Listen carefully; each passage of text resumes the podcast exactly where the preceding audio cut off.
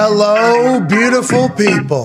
It is Wednesday, April 27th, and we are currently in the eve of the draft spectacular, and life is good. Yeah! Can't thank you enough for joining us here at youtube.com forward slash the Pat McAfee Show. All eyes all eyes are on to, uh, tomorrow night's draft spectacular. We know it's going to be a six hour show. We have no idea what's going to happen during it. We have special surprise guests. We have big giveaways, and we have been prepping for this for at least the last 48 hours. Yeah, at least. This is big for our show. Oh, yeah. This is big for our company. We've actually started looking into this so we can enjoy this draft spectacular as opposed to the social experiment that the draft spectacular has been in years past. Normally, the first year we did the draft spectacular two years ago, um, we didn't know what. I never watched the first round of the draft. I realized as we were live, and the show just dragged on for six hours. We were not prepared. For it. No, no, no. A lot of people watched. We appreciated everybody watching,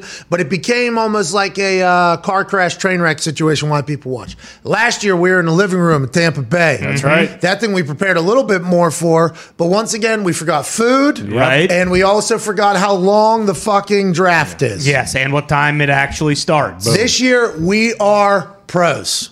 This year, we are veterans of the game. That's right. This year, we know that we have been prepared for a 10 hour show if need be. Yeah. Because this particular draft, it sounds like, and this point was mentioned yesterday, every single team is going to take the maximum amount of time available, which is 10 minutes, because it sounds like every single team is looking to trade out of the first round. So that means every pick is going to be 10 minutes. You do some quick math, there's 32 teams, let alone a 20 minute buildup. Yep. That's 320 minutes plus at least another 30 on top of that. We're looking at 350 uh, minutes tomorrow. Oh, wow. Six hours, just about. Not Let's too go. bad. It's a marathon. You know? Come on. Big giveaways that we're going to be giving away a lot. And also, we uh, are going to introduce something this year that we haven't done in years past, which was just sitting there so obvious. Uh, this year, we will introduce the PMS FanDuel Fan Cam, which will be reactions around Twitter from fans of their team's draft picks. If it's good enough to make it on the show, you get $500. wow, here we go. We have other big giveaways. We're going to be giving away things like uh, massage chairs and Oculus. What? Yeah, like things like that throughout the entire evening. You know, whenever things get a little dry, which happens a lot during the draft, boom, let's give something away. We got shit on deck. Hell yeah. We obviously announced that Aaron Rodgers is going to be on. Whoa. That's right. We announced this yesterday. Chris Ballard's going to be on. Sure. That's right. I'm here to announce another one of our guests. Okay. Whoa. No, because then they're not surprise guests if I announce everybody. Yeah. Because you got I'm not announcing half and anybody. half. Half and half. Yeah. Okay. Okay. Maybe. Maybe more than half. Maybe We're less going than into a half. couple different wars, uh, uh, war rooms, though.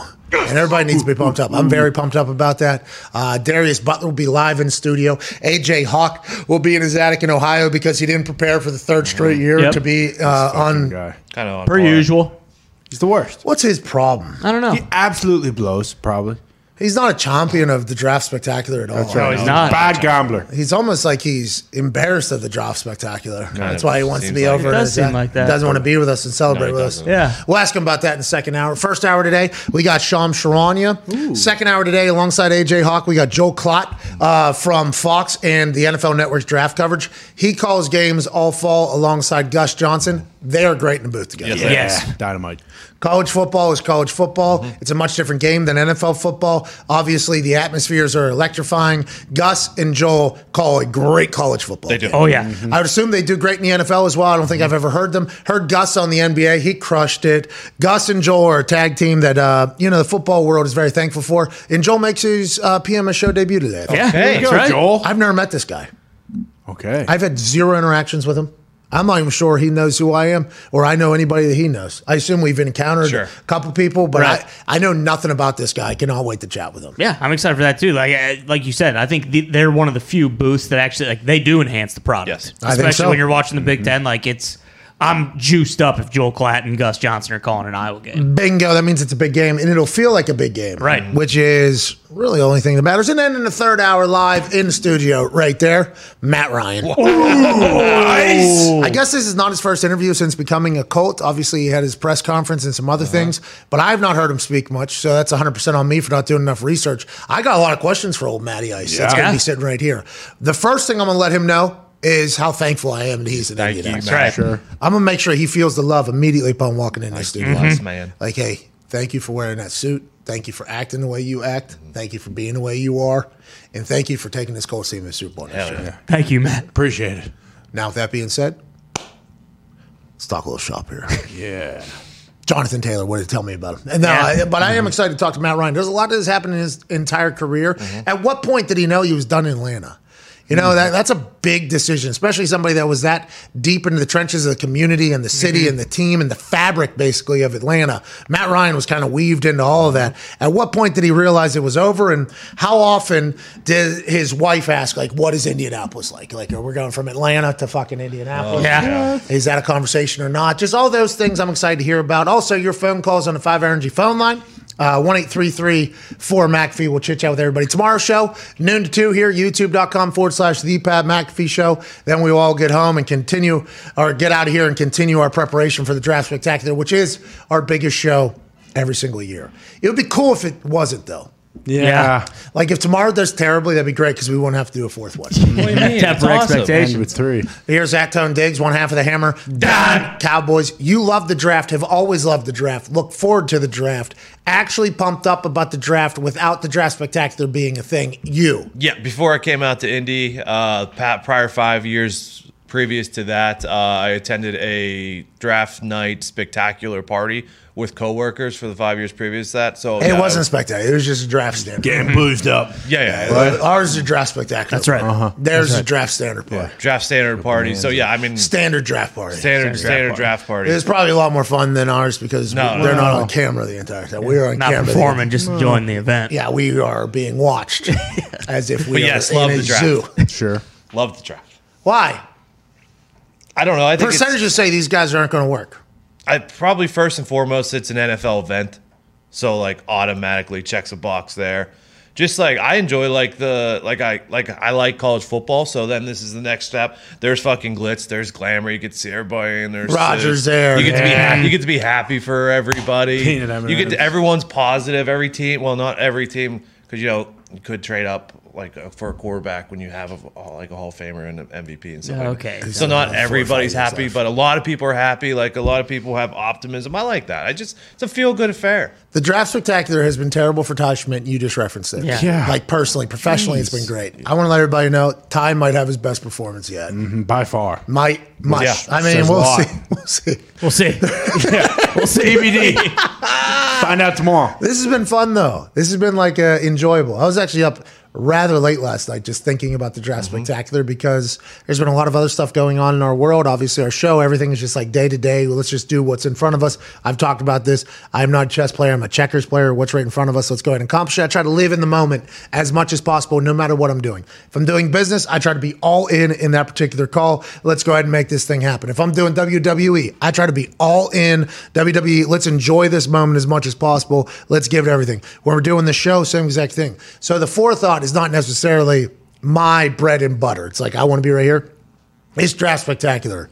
I feel like we've really put some thought into, and that might be to our, you know, demise because we never mm, do that. Maybe. this might be like the Halloween party where all of our cameras crashed. Oh yeah. Right, just what was that? An hour, ten minutes before the show Yeah. started. That was mm-hmm. brutal. It was the first thing we ever really prepared for in this show's mm-hmm. history, and it went down. But I think the draft spectacular is going to be pretty neat. Ty, you got to be looking forward to this, pal. I I mean, I've already seen, I've already seen some of you from draft mm-hmm. spectacular, and mm-hmm. I'll tell you, you got to be looking forward to tomorrow night. Oh yeah, always am. I mean, like you said, we don't really out. I mean, the shows every single day, but we don't really have anything on the calendar where you circle year after year, where it's like, okay, you know exactly what you're getting into, you know what the expectations are, you know what you have to do, and then actually having your team potentially have like an impactful night in the draft is kind of just a little bonus.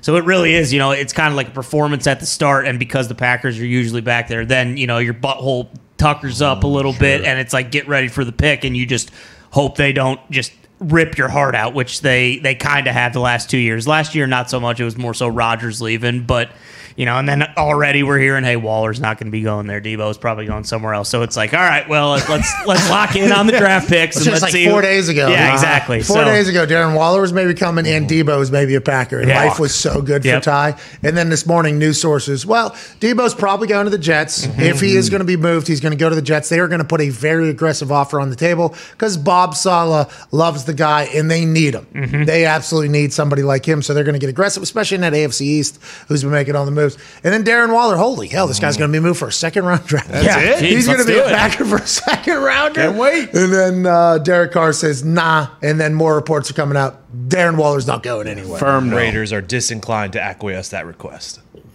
Tony.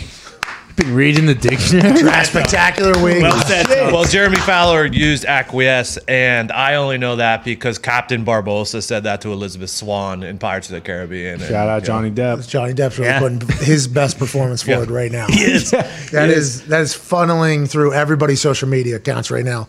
At some point, you have seen Johnny Depp make a hysterical comment Mm-hmm. while under oath testifying about himself That's right. We're in the last at- four or five days, We're laughing at her lawyer for Yes. objecting his own statement. or fucking with her lawyer for being yeah, just Absolute doofus. Here's absolute.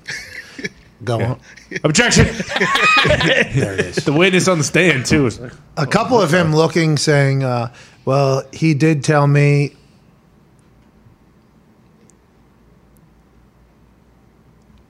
Objection. That's okay, thank you. That lawyer, he's normally these television lawyers that get a, on TV and do a oh, yeah. case.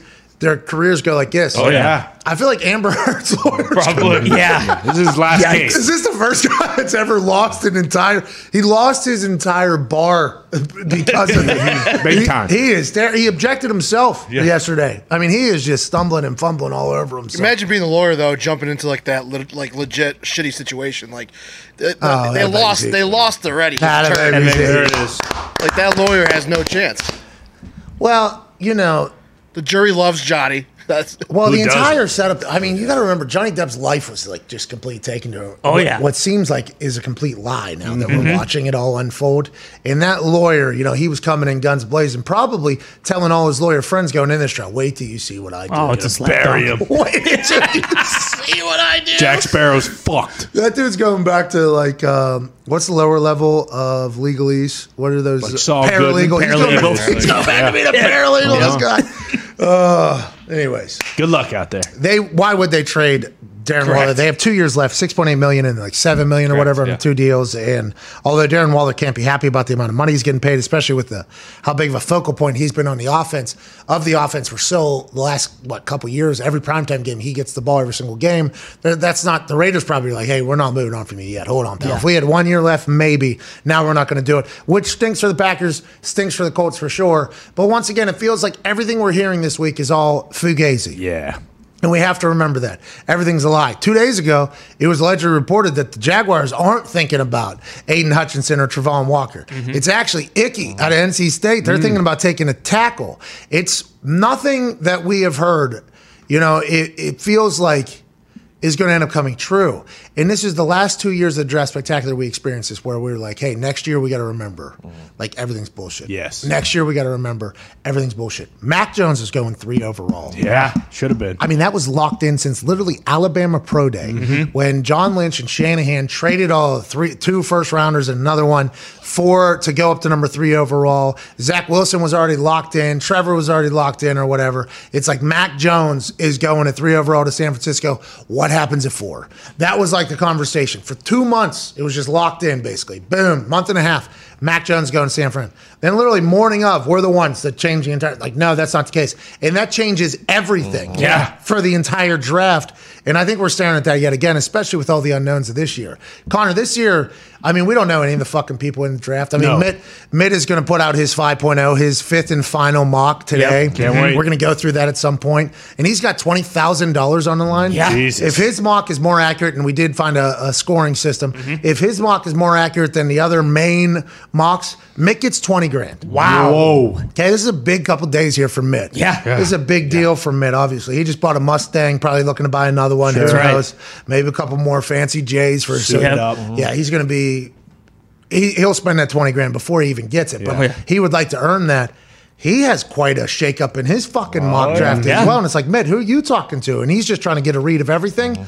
There is nothing concrete, it feels like, about this draft at all, Connor. No, I feel like all three of the top picks, like no matter who it is, one of uh, one of them's going to trade back. Like if everyone's trying to trade back, you got to think there's at least one. But once again, we don't know if that's true. no, It- Yeah. everybody's trying to trade back. That could mean that everybody's trying, Trying to to trade, trade up. up. Yeah. This is like we're watching a poker game play. Mm-hmm. We're watching people, and we don't know the cards. We're watching people make plays, leverage plays that might be a month and a half in process. Like now, Seattle hasn't even talked to anybody allegedly. So Seattle hasn't talked to anybody, and they're doing, and it'll come out on draft night. Like they actually did that on purpose because they didn't want anybody to think that they were interested. That's why they took blah blah blah. Like there's a chance that that happens, and it always makes sense afterwards. But leading up to it, it's tough to get a good grasp on things. Yeah, like I before the show, I was like, what if just no quarterbacks get drafted in the first round? Like, what happens if every single team's like, you know what, some one of these guys is going to be there in the second round. Let's just keep passing on them, keep passing on them. Like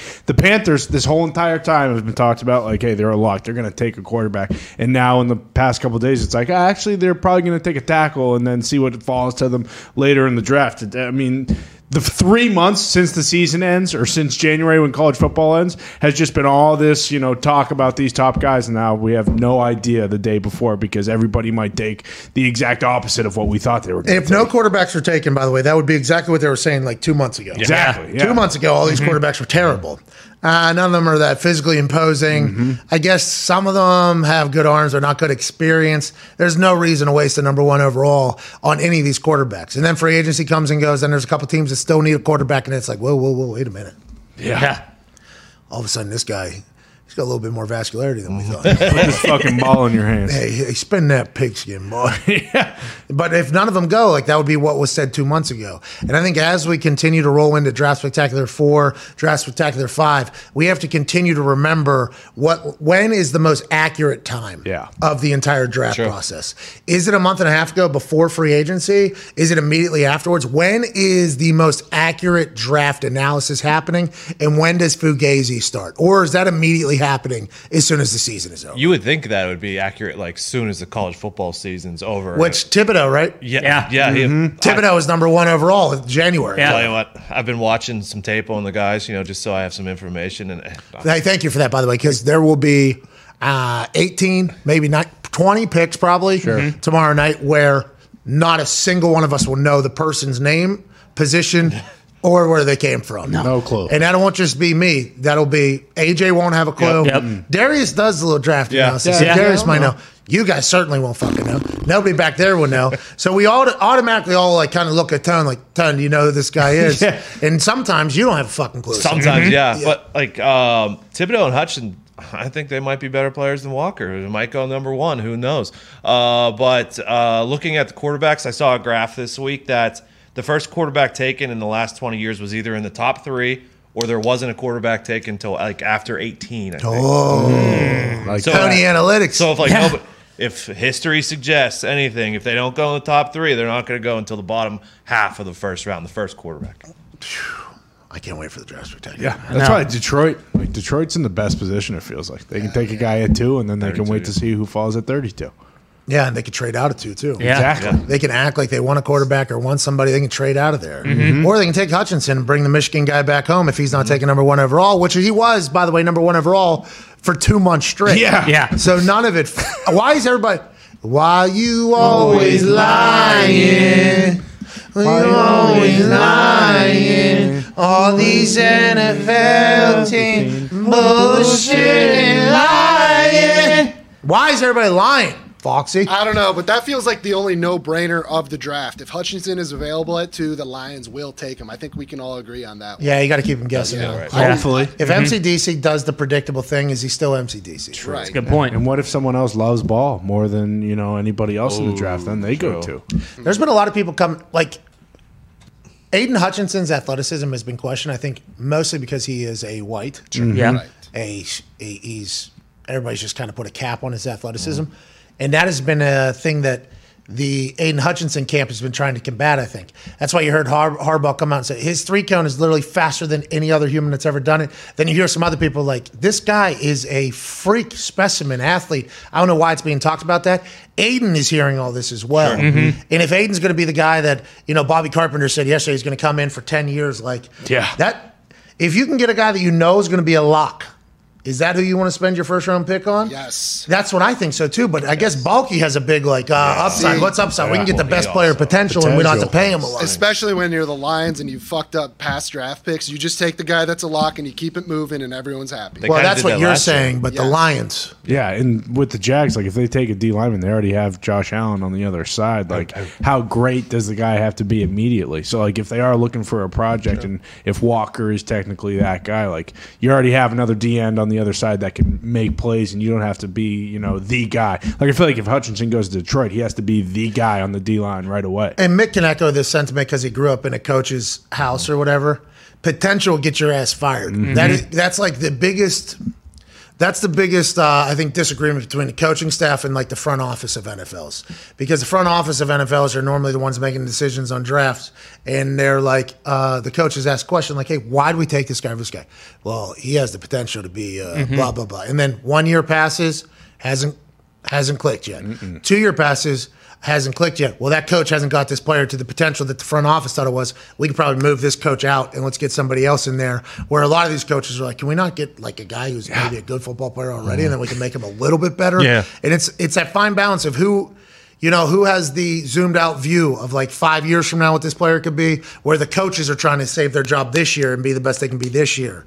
That's why the draft adds so many extra elements of emotion and drama because it's like there's going to be pissed off fans, there's going to be pissed off coaches Yep. in buildings. That can't say shit, by the way. Those coaches, mm-hmm. hey, we'll give you the players. All right, we will give you the players. Even though the coaches say, you're not going to ask a chef to cook with ingredients that he doesn't get to pick. Why are you asking us to coach players that we have no say in or whatever? And it's like, well, you just got to do that. It, there's so much drama in the draft, so much drama. And just like I mentioned Tony Analytics earlier, stats tell us that all these dudes, most of these dudes are going to stink. Yeah. Yeah. Most of these dudes are not going to pan out, which which is tough. We don't like that. We don't like that that's the case, but that is the case. Well, and when you just look at like previous drafts where like that was kind of the thought, like Clelin Ferrell was the fourth overall pick to the Raiders, and he was all you know potential, and then they picked Maxx Crosby in the third round, and he blows everybody away because he was kind of a guy, and that's also why it's awesome being a Patriots fan because you know you know if they're drafting someone, he's either a guy or he's going to come in and get unbelievable coaching by Bill, like Kyle Dugger, who was the D two safety who got drafted in the second round, they traded out of the first round for, had like a okay start in the first season, but like by season two, you know he's going to come in, have all the knowledge, be kind of more experienced, and be very good, which he was this year. Like if you're one of those teams in the top three, how are you going to get like draft potential when you, you need to get a guy immediately, or else you're going to be picking in the top three next year again? That is so interesting because your team stinks right now. Patriots Yeah. don't stink. They got time. Yeah, The exactly. Patriots got a roster that, hey, we can develop some guys. Mm-hmm. We can hope that this guy will be able to take over this legend that we're going to force out. All right, that's what the Patriots think. Once this legend, we're going to force them out. Mm-hmm. Only with quarterbacks, not with any No, other basically every other. Yeah. Bruschi, Vinatieri. I mean, there, Bruschi, I there's a long history. No, no, no. Don't, don't even get into it. There's a Bruschi. long history of running people out of town. Bruschi needed to call it. Okay, we, everyone was worried about his health. I think that was you know a team. I mean, the Patriots own the media network that you guys are hearing all your news from. Richard Sure. Seymour, Vince Wilfork, Richard Randy Se- Moss, well, Willie, I think Willie got pushed. Willie, McGinest. This is what you guys do. Willie didn't get pushed out. Well, ain't nobody pushing Willie anywhere, by the way. I seen that motherfucker. He's still as big as that goddamn door. yeah, and, and a lot of times it comes down to the money because these guys, you know, they have their best years in New England and they deserve to get paid. But unfortunately, Gronk, he tried to trade him. Gronk, I mean, Detroit, he yeah. retired. Yeah. So you guys force out everybody, but that's you guys have the patience though. I'm gonna get this player. We're gonna coach him up. We're gonna make him better. Then whenever this player who's really good, who's done a lot for us, okay, and we're not grateful for it all. But when this player gets to a point where he's like, you know what, I like to get paid. Mm-hmm. We're gonna go, oh, cool, because this fucking fifth rounder, boom, will kind of take over your spot. Mm-hmm. Yeah. that's what the Patriots have been able to do. That's why 20 years of success happens. By the way, that's why the dynasty happens because they have a almost like a feeder system.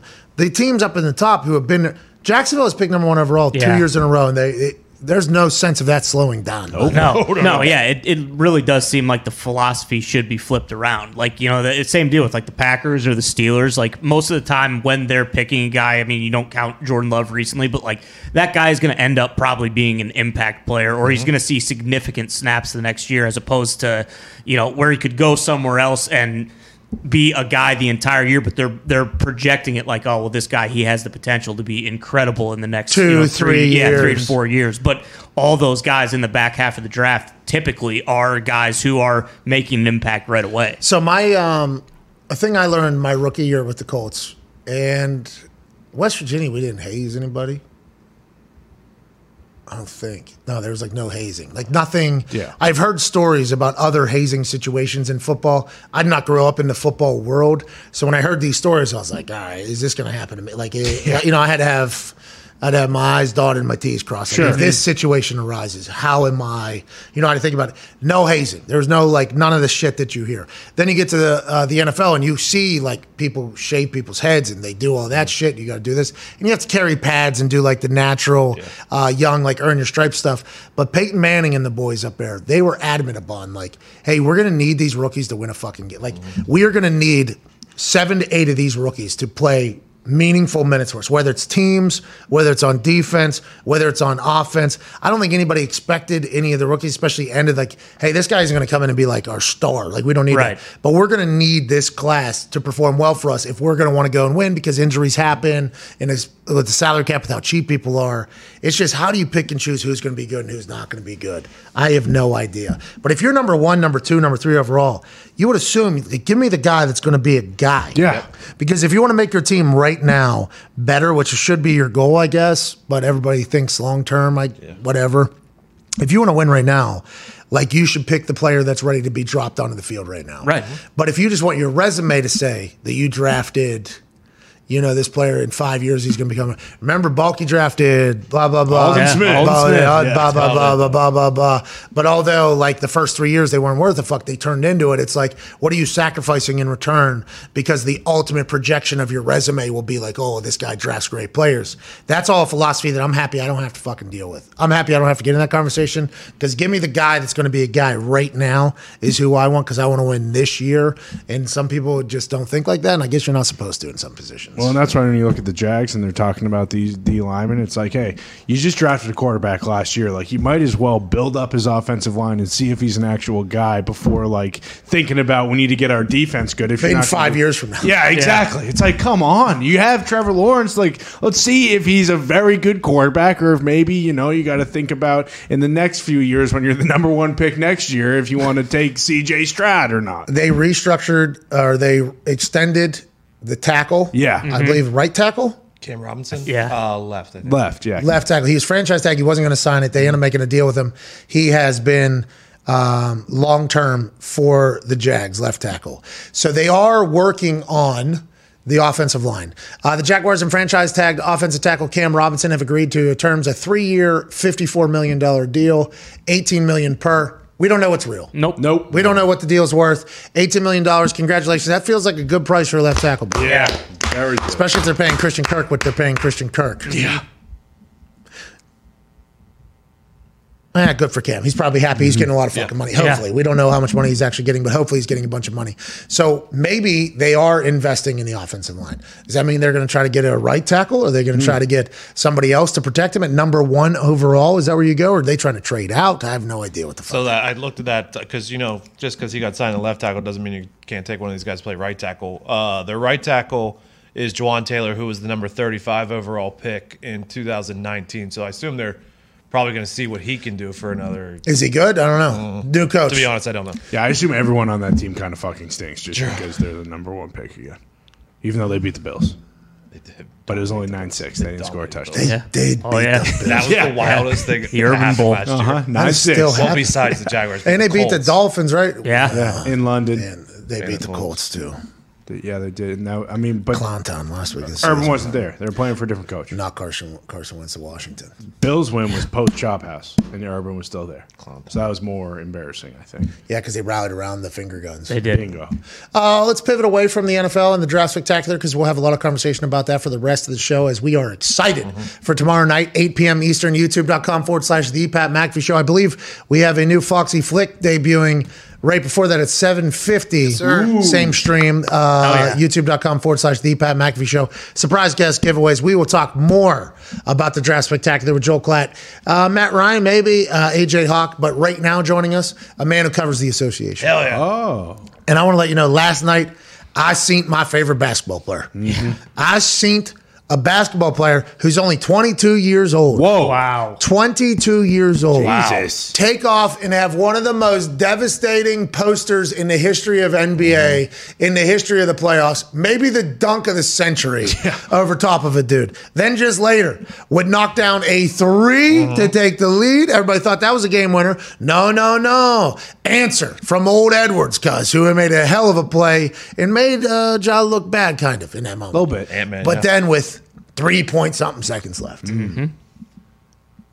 This silky son of a bitch, uber athletic freak show dog takes a left handed layup to get a win. The association is hot right now. Their playoffs have been spectacular. Joining us to chit chat about it all and maybe some behind the scenes tales to help us understand everything going on. Senior NBA insider for the Athletic in the Stadium, ladies and gentlemen, Shams Charania.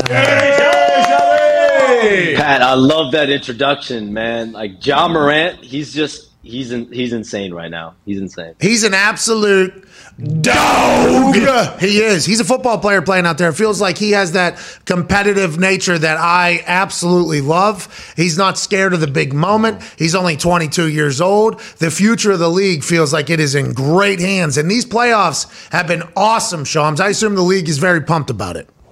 Yeah, no question. I mean, the way that they're, I mean, every every night, like these games that are being played, and even just this this matchup, right? This two seven matchup between Memphis and Minnesota.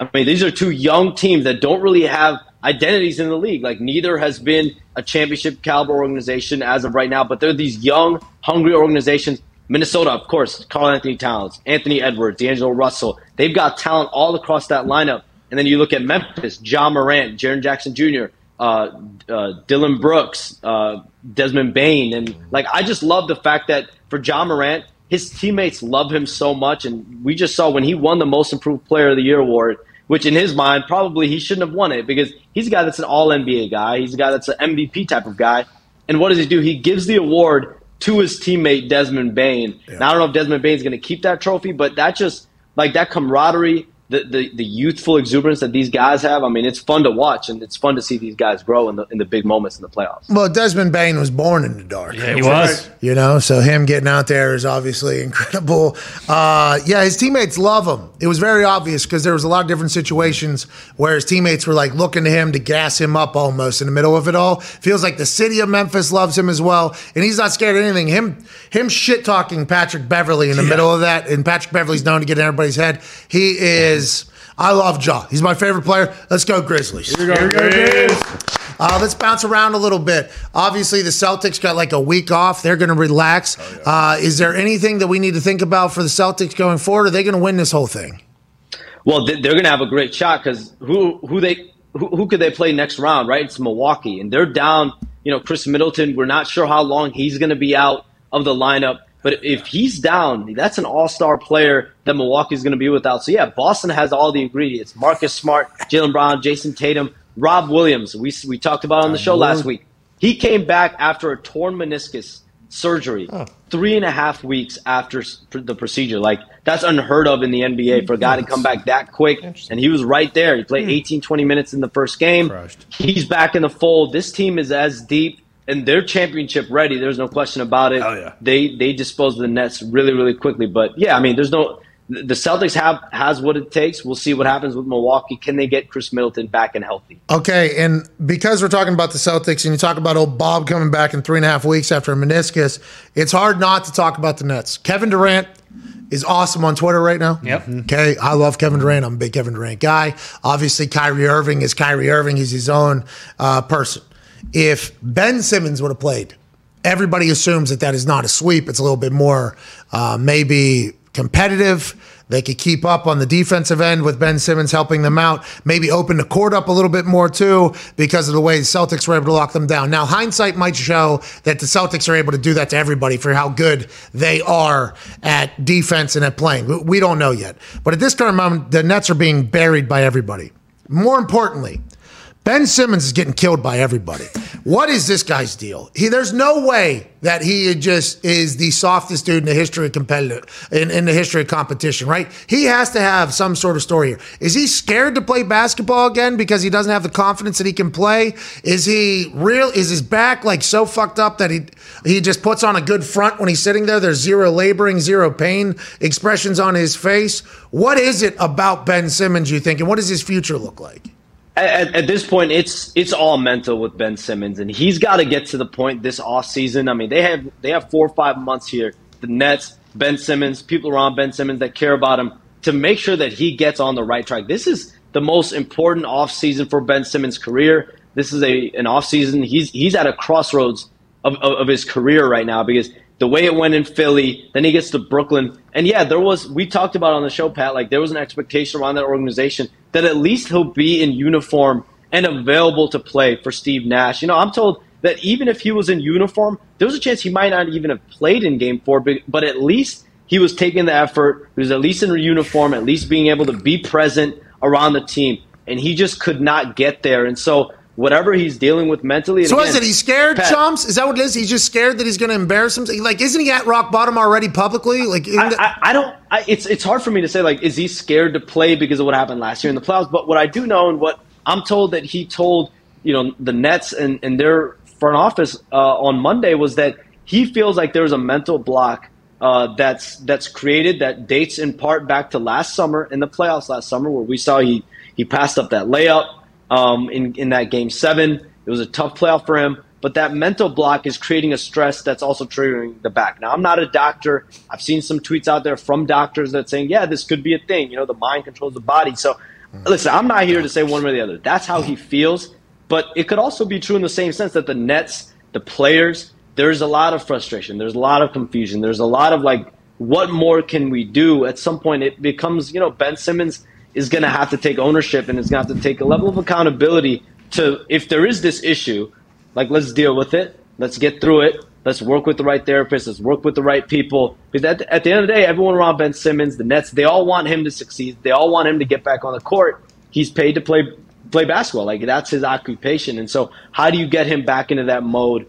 Um, I think it'll be very interesting. You know, does he does he stay in in Brooklyn? Does he stay at the facility all year? Or does he bounce around to city to city? Like, mm. if, if I'm the Nets, I try to make sure he's staying in the, in the facility, he's staying around the team, reingratiating, reingratiating himself around the roster. Um, but this is this is going to be a very important summer for Ben Simmons to get back on track, you know, mind and body. Uh, I know a guy who, when he was a kid, his household spoke Spanish, and his friends spoke English. Okay, his family's from Cuba, and at his house, they'd all speak Spanish to him. And then when he'd go in public, they'd all speak English. And his Spanglish became so bad that nobody could understand what he was saying. So they actually had the great idea to take him to a hypnotist. And a hypnotist actually cured his brain from being able to speak Spanish. He was only able to speak English, but he could understand Spanish. That is an actual thing that happened in the real world. Is there any thought of him like going to a hypnotist or going to like a sports psychologist? And if that was to take place, that would mean Ben would have to admit that there is something going on, right? Which I think is what you were alluding to there with the accountability and the ownership of this entire thing. No, I mean I, I think he has admitted it, right? We've Publicly, about this. Hey, since- he, hey, no, he is not. If he would come out and say like, Yeah. "Hey, I am." I do not have the confidence to play basketball. I am so sorry. I wish I did. Like, I think lot people would be a, a lot nicer to him. Right now, it's just like a herniated disc, sore back, this, that. It, it's like a bad image for him. I feel like he should get in front of this. Don't you think, Sean? Shouldn't you come out and be transparent, or is he scared to do that and he doesn't think that would be cool or whatever? Yeah, I mean, I mean, I, I listen. I can't, I can't speak for that. Um, I, I think that you know he, he's. I think he has made all the efforts. I, I think he has. You know, the, at, at some point, it just becomes a thing where you know it, you, you just got to get to that point. You know, and and I think the the goal was to try to get him back out on the floor this year, and the goal was to try to get him playing uh, and get him on the floor. I think again, everyone's rooting for Ben Simmons. When we've seen him, Pat, on the court, he's the perfect fit. When you talk about Kevin Durant, Kyrie Irving, to have a guy that can play all five positions, can guard all five positions, um, he's got everything. And so the goal was to get him back. But I, I think he has taken the steps to try to address it. He's seen, um, you know, different his own therapist, his own psychologist to try to get there. Uh, and again, I'm not an expert on on like that's how he's feeling. You know what I mean? And so you you have to um, listen to that. And you have to understand that. Um, They need to and- and hypnotize try to work with that. They need to hypnotize them. They need. They, they, I- they- this has Do happened you, do you know one? If you know of one, let me know. You I know, got a might, guy. I might be able to make it happen. Well, Zito know. is actually the Spanglish speaking guy that I was referring to there. That happened to Zito here.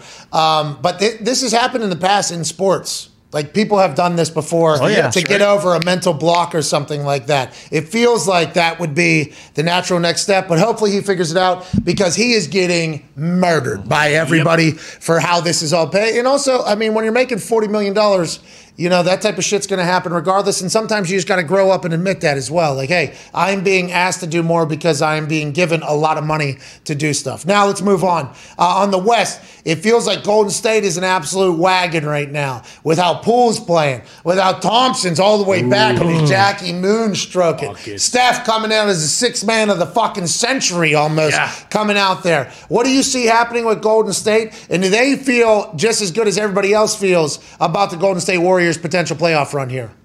I mean, Golden State, I mean, them, hopefully Devin Booker gets back healthy, but Golden State, Phoenix, and then you look out east, Miami, Milwaukee, Boston. I mean, those are really the five teams. I think you got to give Dallas a puncher's chance as well. I think Luka's with Luka. Doncic Dog. back in the fold, Dallas can be very uh, frightening for playoff teams. So I would look at really those six teams as like legitimate threats uh, to win the championship this year. And there's no question, like Golden State, I don't expect Steph Curry to be a six man much longer.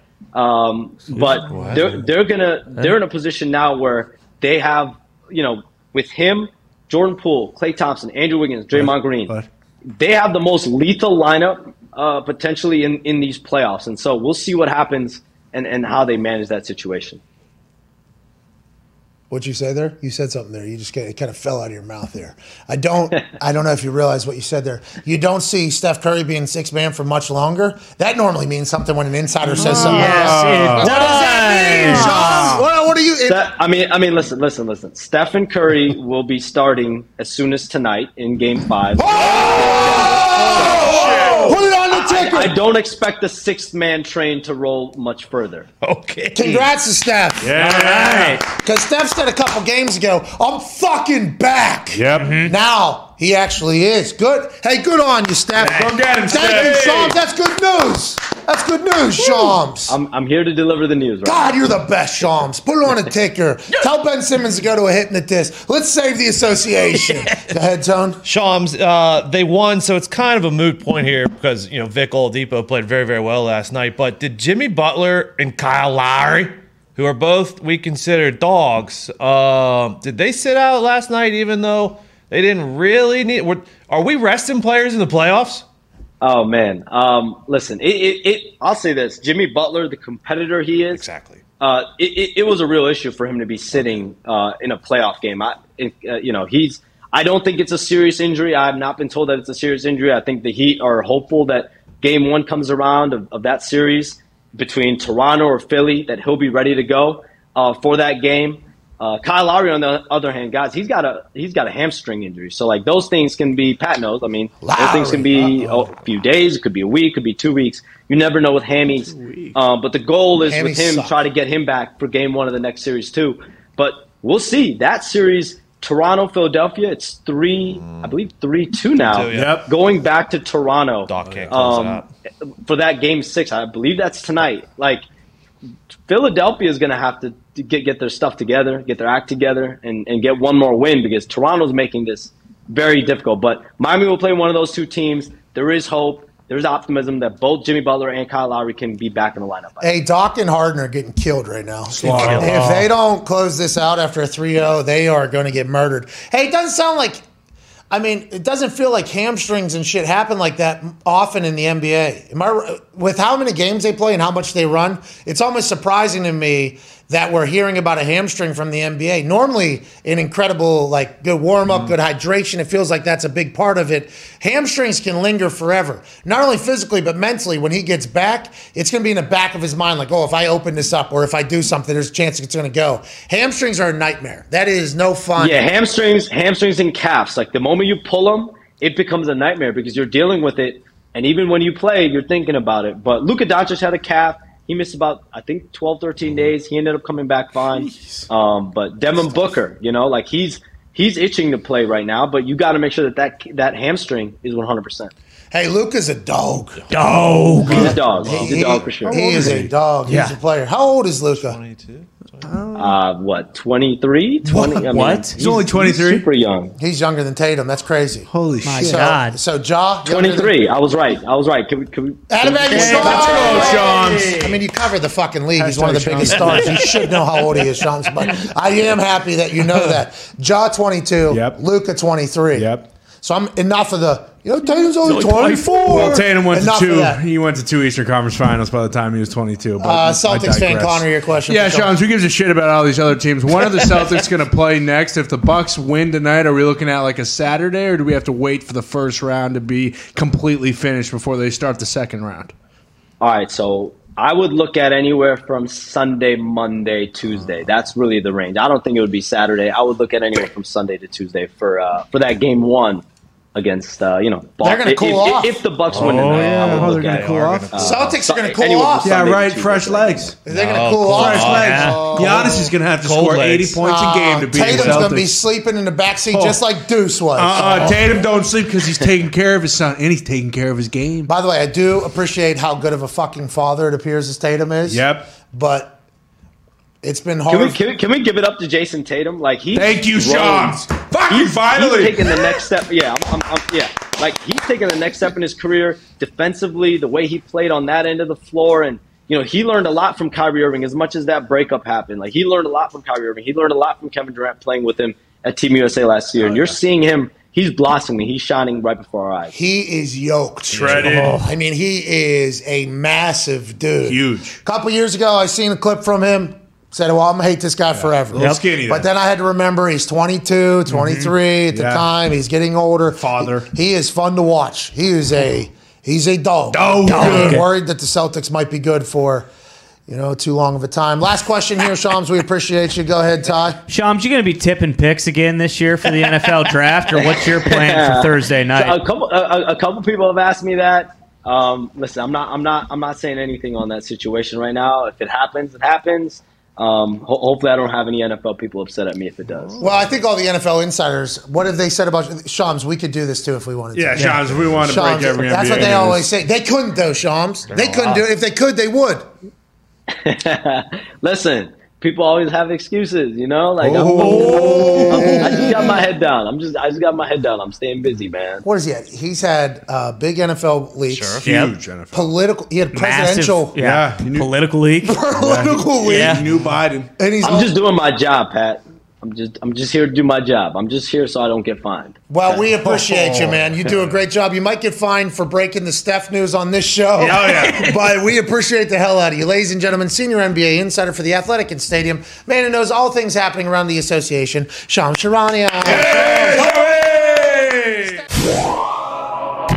Hour will obviously have the toxic table at Ty Schmidt and at Boston Connors. Mm-hmm. Beautiful brain spilling into the microphones. Sounds good. Glad to be here. Hey, great to see you guys. Can't wait for the Draft Spectacular tomorrow night, 8 p.m. Eastern. Neither can we. And obviously, this hour will feature a cowboy of sorts, a man who loves the draft, whether or not we had the spectacular or not, a good gambler, a championship gambler. Champion True, Gambler. true. One half of the hammer, Dad. Cowboys, Tone Diggs. How you doing, Tony? This hour also uh, have a first-time guest who will be joining us in about 10 minutes, Joe Bamba Klatz. Let's go. Rude boy. How about it? Shut up, Joe Clark. So I was trying to figure out how to say his name there before we went on the air as we're coming live, and uh, I think this is a Pan Pan thing, Sure. Plaza Plaza thing, Yeah. and uh, I couldn't really get it right. Is it Bumba Clot or Bumba Clat? Ladder. Clat, Clat. There's a difference. like just there? make it clap, Yeah. Make it clap. Dun, dun, dun, dun, just make it clap. dun, dun, dun, dun. Hey, you guys didn't do it right. That's the wrong clap. I don't. I don't know if I've ever heard that. Just make it Excuse clap. That's it, I believe. I, I've never heard that. Fucking That's a Busta song. It was Rhymes a good did. song. Yeah, it's a great song. Really? It was a great song back in the day. right. Busta Rhymes had a run where he was fucking Sure. Yeah, he used to go. And then he got all Roy, not Roy, sorry.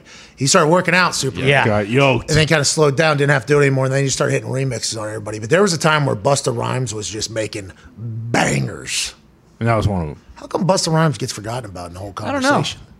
It's kind of It's a bullshit. good question. He stinks. He had that, Wow. Yeah. Well, he had that Zeke does- with Zito. Zeke does What have happened? beef with him. Zito and Busta did have a run in there, but that's like a T Pain running. uh, Yeah, Threw him through a wall. He a put little Zeke worse. through a wall. Then he got, he got physically touched by his Whoa! security. But Busta needed security because how big Busta was. That's right. Big boy. Never gets talked about enough. Is Busta used to put out heaters. Anyways, so Clat. Clat. clat.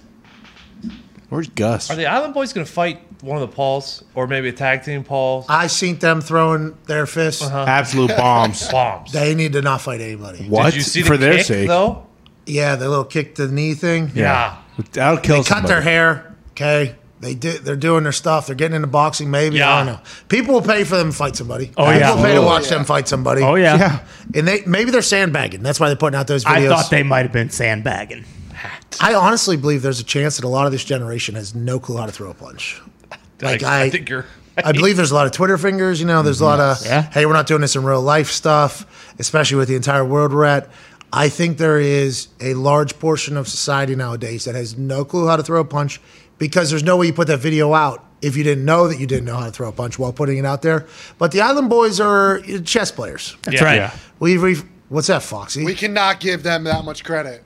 We give Why is people- Foxy we such an island Foxy boy? credit. Dude, Foxy. dude. We cannot give the Island Boys that much credit. They're not that smart. This guy thought that the Will Smith smack was fake, and He now he wants to come at the fucking Island Boys for throwing Whoa, I never thought it was fake. I will say Will Smith could throw a better punch than the Island Boys. Sure. I, I do know that. well, he is- played Ali. I mean, he has to be. Able which is to. why I wondered about his front foot in that smack because he was not utilizing any sort of. Highly No. suspect. It's because All I said is it could be fake. You thought the Johnny Depp trial Yeah. was He also thought Amber Heard took a shit on his bed just to get this to trial, just so they can fucking get some shit riled up. Hey, it's good work. It's good work. Great work. Good Good That's work. a long It's good Good shit right there. Life there. is WWE. Yeah, life is wrestling. I agree. But there's some things you have to just, Yeah. you know, think. Well, maybe they're, they're just doofuses. And by the way, this has been this has been a wild development for me too, Foxy. Okay, because I viewed the world just like you, and then I'm like, oh, you did it on purpose to make yourself look stupid or whatever. No, no, it was lit, right? What are you talking about? Oh, okay.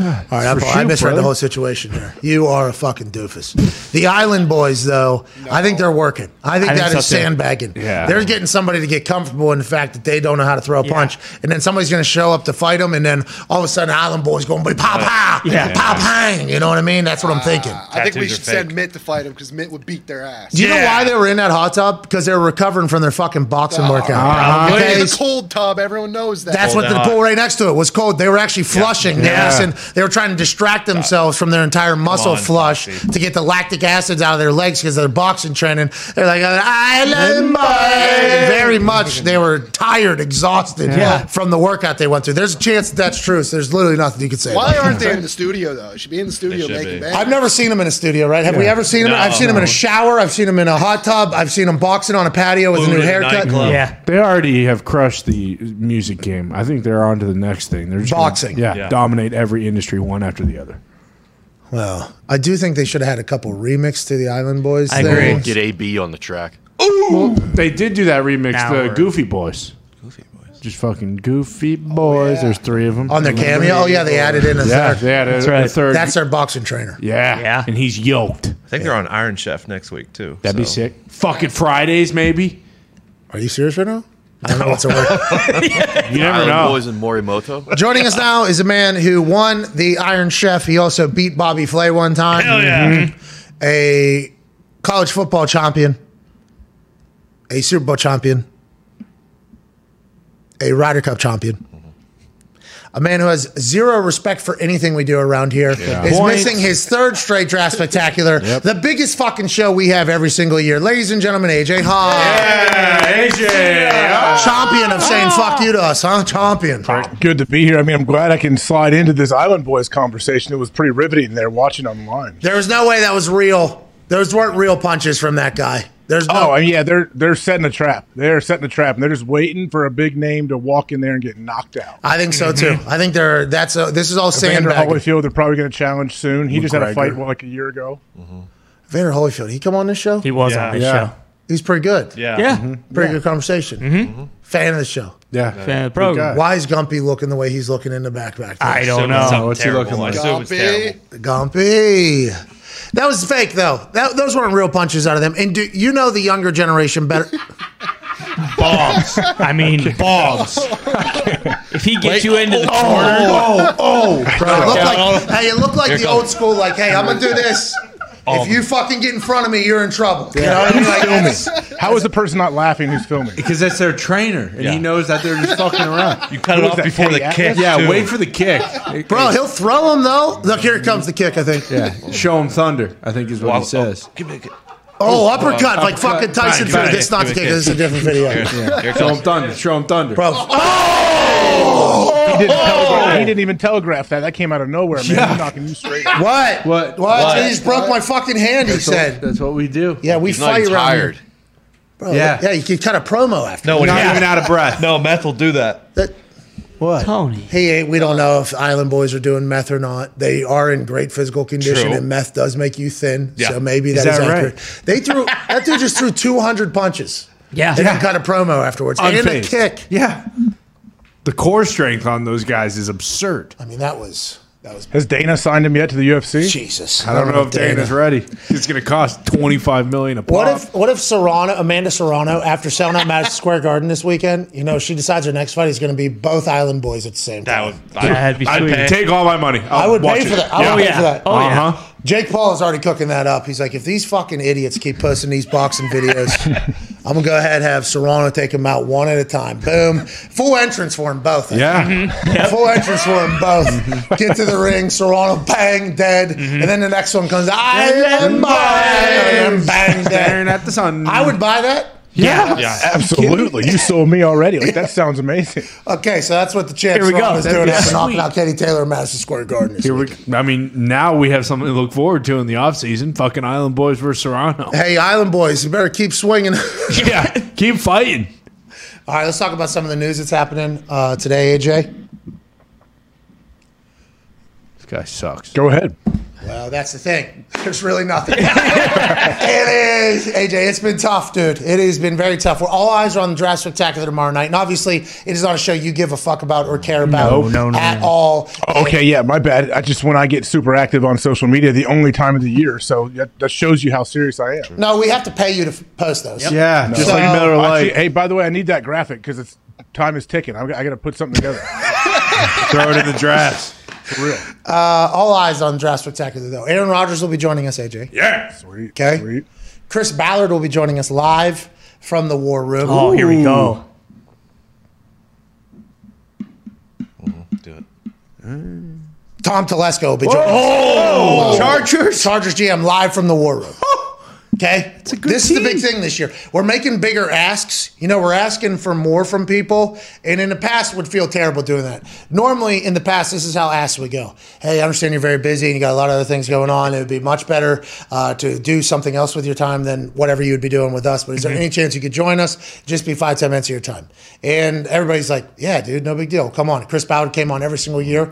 This time, I'm like, How do I frame this? While letting them know that I think it's ridiculous that I'm even asking this. I think it's ridiculous that we're even at a point to be doing this. But I do think this would be super cool if you were to do that. So that's basically the message that I sent to everybody. Hey, this is what I'm thinking. Can you go live from the war room? And we're probably going to ask you about what the fuck's going on in there, as opposed to what's going on in the whole draft. And I think there's more. By the way, we have that's not those aren't the only Nope. three. I mean, there is more, More. people Yeah. joining us, Plenty. but it is Tons. it's gonna be. I'm very excited for it, AJ Hawk. I'm very pumped for tomorrow night.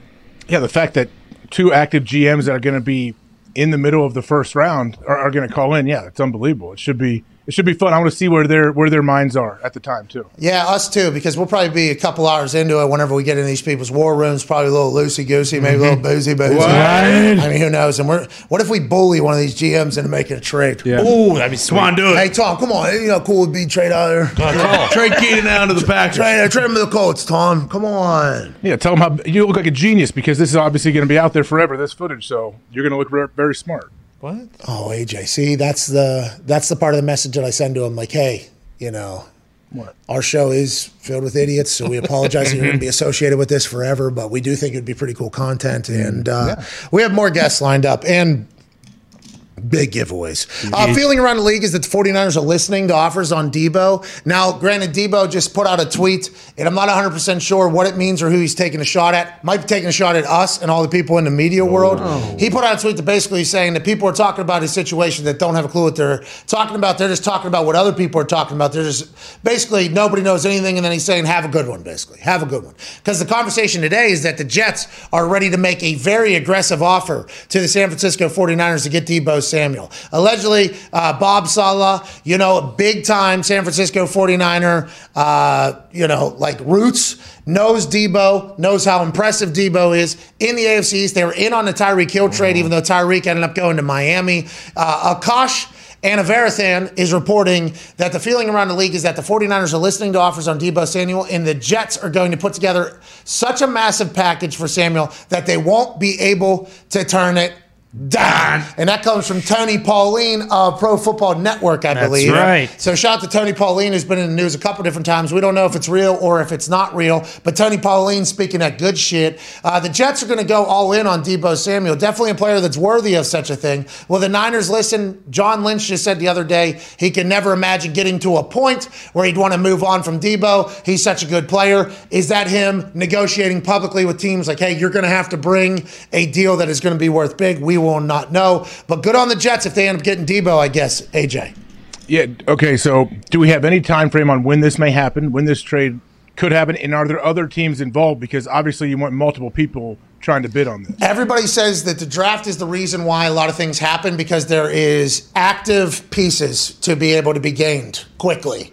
So everybody's assuming this is all going to happen during the draft time, but everybody's assuming that the Baker Mayfield stuff was going to happen during the draft or before the draft, and then reports are coming out. Uh, wait until you see what happens at the first round. They might do this later in the week or next week or something like that. None of us know anything, and I'm sure Deebo Samuel is just reading alongside of it all and listening to his agent Tory Dondey, Dondey. who also reps AJ Brown and DK Metcalf. It is quite an interesting situation. The draft always brings magical moments, magical memories, and big time blockbuster moves. Speaking of big time blockbuster situations, joining us for the first time ever, a man who is alongside Gus Johnson in the booth during the fall, and their booth is absolutely electrifying. Their booth makes the game feel bigger than the game is, and whenever they're calling a game, it is tough to turn it off. He will be on NFL Network all weekend, like he always is, as a draft analyst. Ladies and gentlemen, Joe Bamba Klatt. What's up, Joel?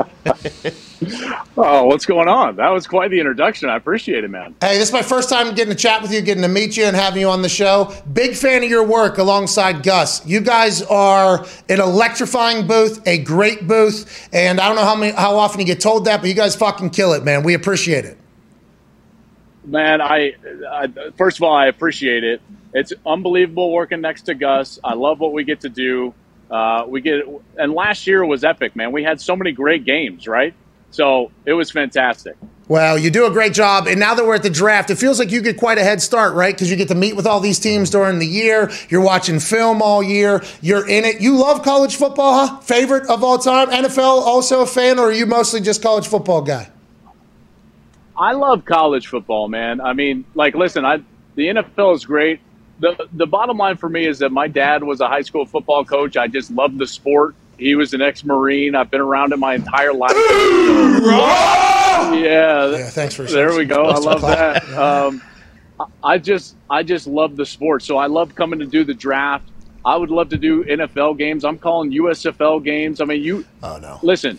You get a game going in the park, I'll probably call it. Gus always tells me he's like, "You call games for free," and I was like, "I probably would." And he's like, "Don't tell anybody." that." Bad business, Joel. But we it, it's infectious. right. By the way, we can hear that in your voice. Go ahead, AJ. Joel, when it comes to, to the draft this year, obviously, I feel like not a whole lot of people know like too much about all of these players in the top five, top ten. Do you think like what do you think is going to happen now? We've heard a lot of different things happen like in the top three picks. What do you think? What are you hearing right now? I'm hearing uh, a lot of momentum for Travon Walker at number one, uh, which I think sets up perfectly for Detroit to go like uh, the Aidan Hutchinson at number two. Um, and then I think what's what's really interesting is I've heard I've heard a lot of buzz that Houston might go Derek Stingley.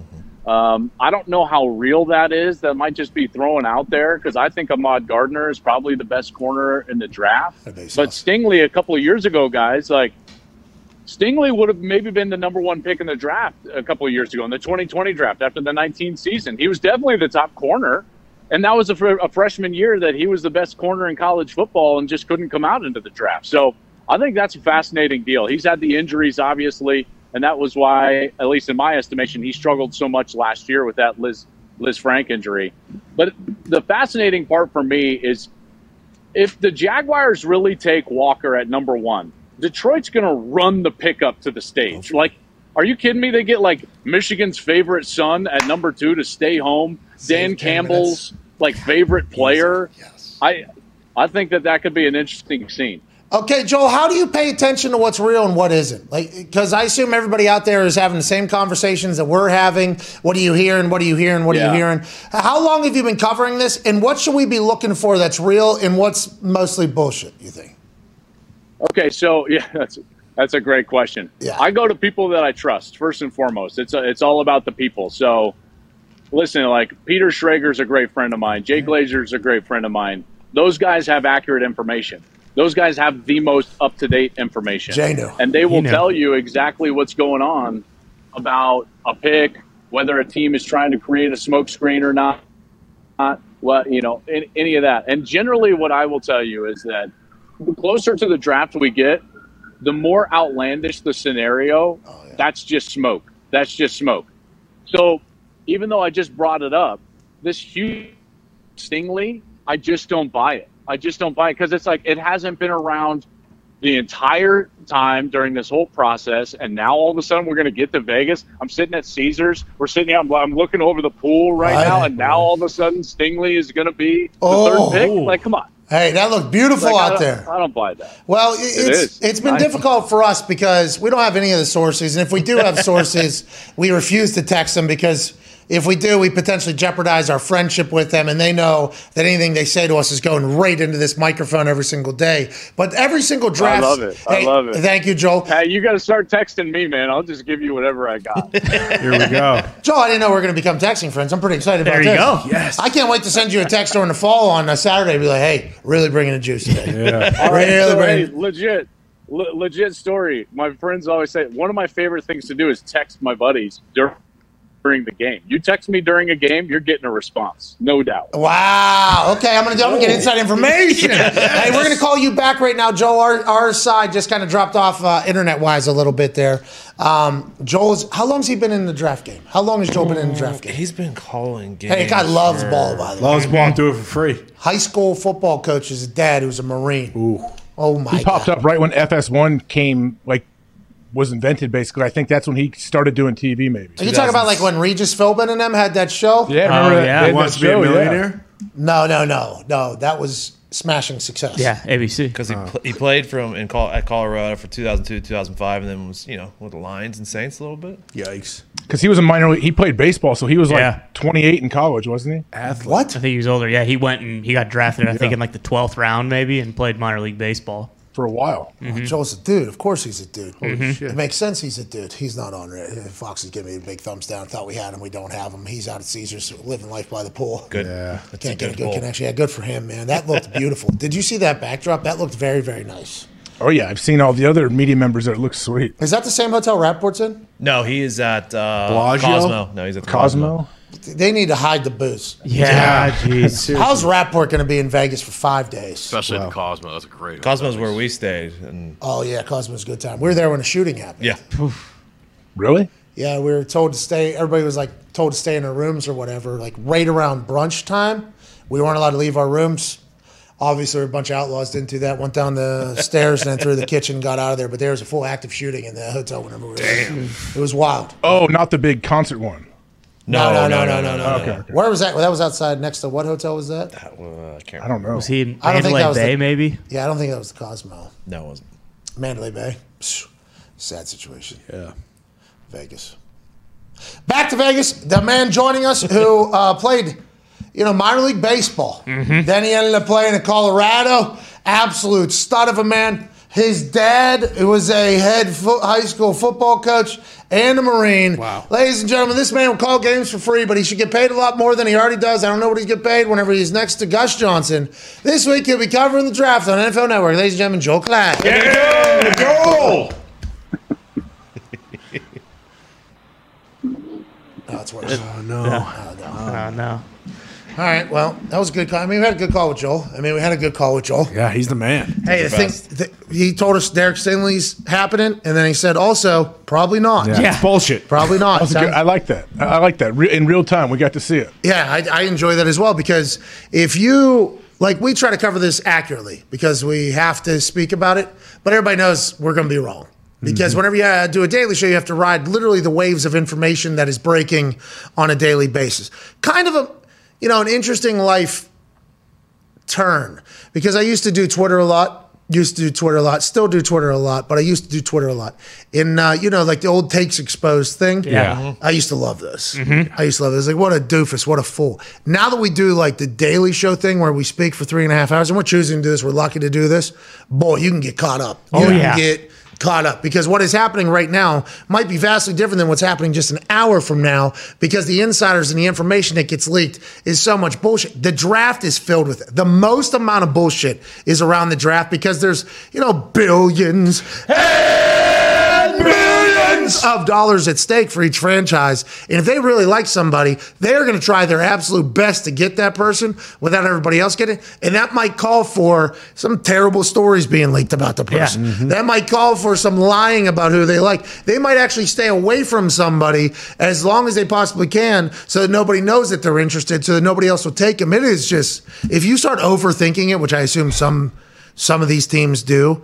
There's just so many levels to mm-hmm. all of the bullshit that the draft brings. Well, there's and usually at least most teams, there's so few people that actually know what your plan is or what you're going to do. Yeah, like the GM will have the scouts put all the reports together. He'll listen to them. They'll talk, but then the scouts usually don't really know. There may be if you're the GM, how many people are you going to tell, Pat? Like how many people do you think you could trust that they're not going to say something to somebody? So Kevin Costner told nobody. That's right. And that's really the only example I have. Who was on the show yesterday that said if a billionaire comes in though on draft day and says I want boom, guess what? That's probably who Charles you're- Davis, yeah. Yeah, Charles Davis said if the if if a billionaire walks into the room and says uh, I don't know what you I don't know what y'all been doing for the last four or five months or whatever, Mm-hmm. and I don't really care. I synced this dude's highlights on NFL Network just yesterday. Give me fucking Thibodeaux. Nah. Like that changes everything. That changes literally everything, just the like whole that. the whole first round, the whole draft. That's what's cool. Like a guy, eh, some wild card owner could change what the whole draft looks like. or, a gen- awesome. or a general manager just gets one, wakes up with a Mm. bad feeling and is like, hey, we need to change what we were thinking. We're actually going to do this now because of my final thoughts or whatever. Like when push comes to shove and a decision has to be made, I assume the people that are making the decisions might not even fucking know what they're doing until, like, hey, let's do Belichick with Mac Jones. Yeah. Everybody's going to say they planned that. They did that on purpose. They knew that Mac Jones was going to be available. If you watch the video, Bill did not know Mac was going to be available. He's like, I think he's like folding up a piece of gum or candy, and he's like standing. If I remember the video right, and he's like looking around the room. And he's like, I guess we got to fucking. Guess we'll take him. I guess we got to. take I guess we got to take this guy. Mm-hmm. Nick Nick loved him. Yeah, I love Billy Nick. O'Brien loved him. Mm-hmm. Yeah, I mean, literally everybody we've ever worked with loves this guy. We don't really have a quarterback. He caught a pass at his pro day. Fuck. Then Patricia co-signed, and they did it. Well, Well, that's what I'm saying. He uh, has Kraft Final first. I think he has. Did he ask Kraft first, then McDaniels, then Patricia, or was it? I think it was McDaniels, then Kraft, and then Patricia. And that old guy who sits in the box. Ernie. Ernie. Yeah. Hey, he's not just an old guy who sits in the box. I forgot his He's name. and legend. That's the He's only one of way- the founding fathers of football. That's the only way a I knew. genius. It's the only way I knew how to describe him. You remember Irsay too, giving uh, Ballard that little suggestion. Oh, about Jonathan Taylor. You love Jonathan Taylor. Don't you fucking Hey, you love this? love that guy, didn't you? What are we waiting for? and then yeah. Ballard trades up to go Yeah. get the guy. Like Jim Irsay's just sitting there, cat, because they have that uh, with the next pick, I believe is what their series Yeah. called. Somebody else's series called On the Clock. Every social media department is putting together great footage of their team and their scouts and their GMs preparing for the draft and also live in the war room, which I think is why maybe we're able to do it with a couple people because they have filmed in the war room in the past. But they got to blur out. Yeah. They got to blur out all that shit. But Jim Irsay just sitting there casually, uh, just hanging out. And then all of a sudden, I think Jim just realized, like, hey, I fucking love that Jonathan Taylor guy too. He ran all over my stadium whenever he was Yeah. in there. Hey, Chris, what are we doing? And then Chris was probably like, we're just waiting on the right guy. We like a guy. And then he moves up. Those, when the clock is on and there's a player on the board anything can happen in any. I think there's some places that are much more calculated than others, and they probably, you know, they go about their decision making process differently. Where they probably have it like tonight or tomorrow morning. Here's our four. Here's the order of our four. Whoever's available, we're just going to take, and they're done. I like the thought though of it being fluid. I like the thought of like in that room coming alive and be like, we did not know this person was going to be available. I know we like this person, but we had no idea they were going to be available. How do we compare them again? I like the thought of it being like a Wall Street trader. You know, like Yeah. Yeah. like, I, and I don't know if it's like them that at all. them being surprised or shocked. Like, say you're you're the 15th pick, and all of a sudden 14 does something that you really didn't envision. You didn't have like a, a fake mock draft where they took this person or they did something or some trade happens, and then all of a sudden you have 15 minutes and you're not really sure. Okay, we have a couple options, but someone's got to pull the trigger. And I'm only saying 10 minutes because we reported 15 minutes yesterday, like 45 times. And then we realized yesterday Mm-hmm. after the show that it's only 10. So you're not wrong. We were all wrong, but we realized it's 10. And that helps us, especially if Jacksonville doesn't take Aidan Hutchinson and DC runs to the thing. That Mm-hmm. Yeah. Mm-hmm. saves us 10 minutes on the draft spectacular. You remember? Because this thing's six hours I'm long. happy to be wrong that it's not 15. Yes. And so are we, by the way. Yeah. That was a big Zito. It used to be 15. Yeah, Zito actually came and he said, uh, 10. And we said, uh, excuse me? And he was like, uh, 10 minutes in between draft picks. Everybody was like, yes. Go. Yes. All right. That's good news. It feels like it's 40 sometimes, though. Go ahead, Dix. Uh, to your point about how GMs and coaches and they all do it differently, whatever. Tomlin and, and Colbert were saying the other day that they stopped doing mock drafts. They just stopped trying to mock what other teams were going to do, and they said like they just have 20 guys, and whoever is still left at 20 when they're still there, that's who they're going to take. Fascinating. That's smart because a they lot showed of guys. and they showed a video of Rule trying to do that, and he wrote like, and this was last year, granted, when they still needed a QB, and they wrote Mac Jones or Trey Lance at three, and they almost like ruled those guys out. It seemed like, and by the time it got to them, obviously Fields and Mac were still there. So the um, there's also stories of having your pick ready and then the pick right in front of you Yeah. Snags it. takes the person. And I think that's why Jim told Chris, like, hey, if we like Jonathan Taylor, is going to be an MVP in two years. by Yeah. the way. If we like Jonathan Taylor, why are we even waiting three picks? Why are we even waiting four picks? If it's only going to cost us a fucking seven or something to do this, let's go do this now because the amount of times that people get their heart broke with the pick before, there, I guess there's there's a couple. Um, you know, rumors floating around the Colts building a couple different times that when the draft, uh, T.Y., when we drafted T.Y. Hilton or whatever, I guess he was not going to be the pick. The team right before, though, drafted who they had and they're ready and excited, like, hey, this guy's going to take it. Allegedly, I don't know if any of this is true. Never Didn't hear from anybody in the room. This is just what was talked about basically around the building by people that have been around a long time. So take that out of you. Right before that pick, they take who it is, and it's devastating. Everybody's like, "Oh my god, oh shit, we're fucked." And that's the first draft for that regime or whatever. And I think it was Bruce Arians or something. Bruce Arians said, uh, "How about that T.Y. Hilton guy down there? We can fucking fly around with him or whatever." And they drafted him, and nobody expected him, I think, to get drafted that high or to the Indianapolis Colts. And then like that next year, dominated. Year after that, he's in the Pro Bowl. I think year after that, he's in the Pro Bowl. He's in the Pro Bowl. So it's like that whole the the thing of somebody being available that you didn't know was going to be available. Certainly alluring. The thought of a team just losing the guy that they had, though, just 30 seconds before. And what if that person goes on to become the greatest player of all time? You're like, oh my fucking God. and we- you were on him, and you were on him from day one. Like they knew two years before. Hey, if we get a chance, this is our dude. We're going to take him. Then boom, they take him right in front of you. Maybe, maybe even someone you know on the team in front of you just just did it to spite you because it didn't like you that much. Yeah. They knew how much you loved that person. And he could have traded a seventh rounder next year to move up in front of that Yeah. team Yeah, and get sure, that sure. person. And instead you didn't. It's like, I think there's a lot of those stories as well around the NFL. And then, like you mentioned, the other side of it is like when you know a couple years ago the Eagles don't take Justin Jefferson, and you see the guys in the Vikings war room just basically scrapping everything they were doing because they didn't think there was any way Justin Jefferson was going to be there at you know 22 or wherever they got him. And then didn't Philly, somebody, let yeah, they laughed at Philly. Right. Yeah, they laughed. Because they took they Reagor. took Reagor instead. Yeah. They, they laughed. It's on mm-hmm. on foot. Oh my God! We Yeah. get Justin Jefferson here. What a day! I hope as we continue to be in a very transparent era, it feels like we're seeing more than we ever have in content.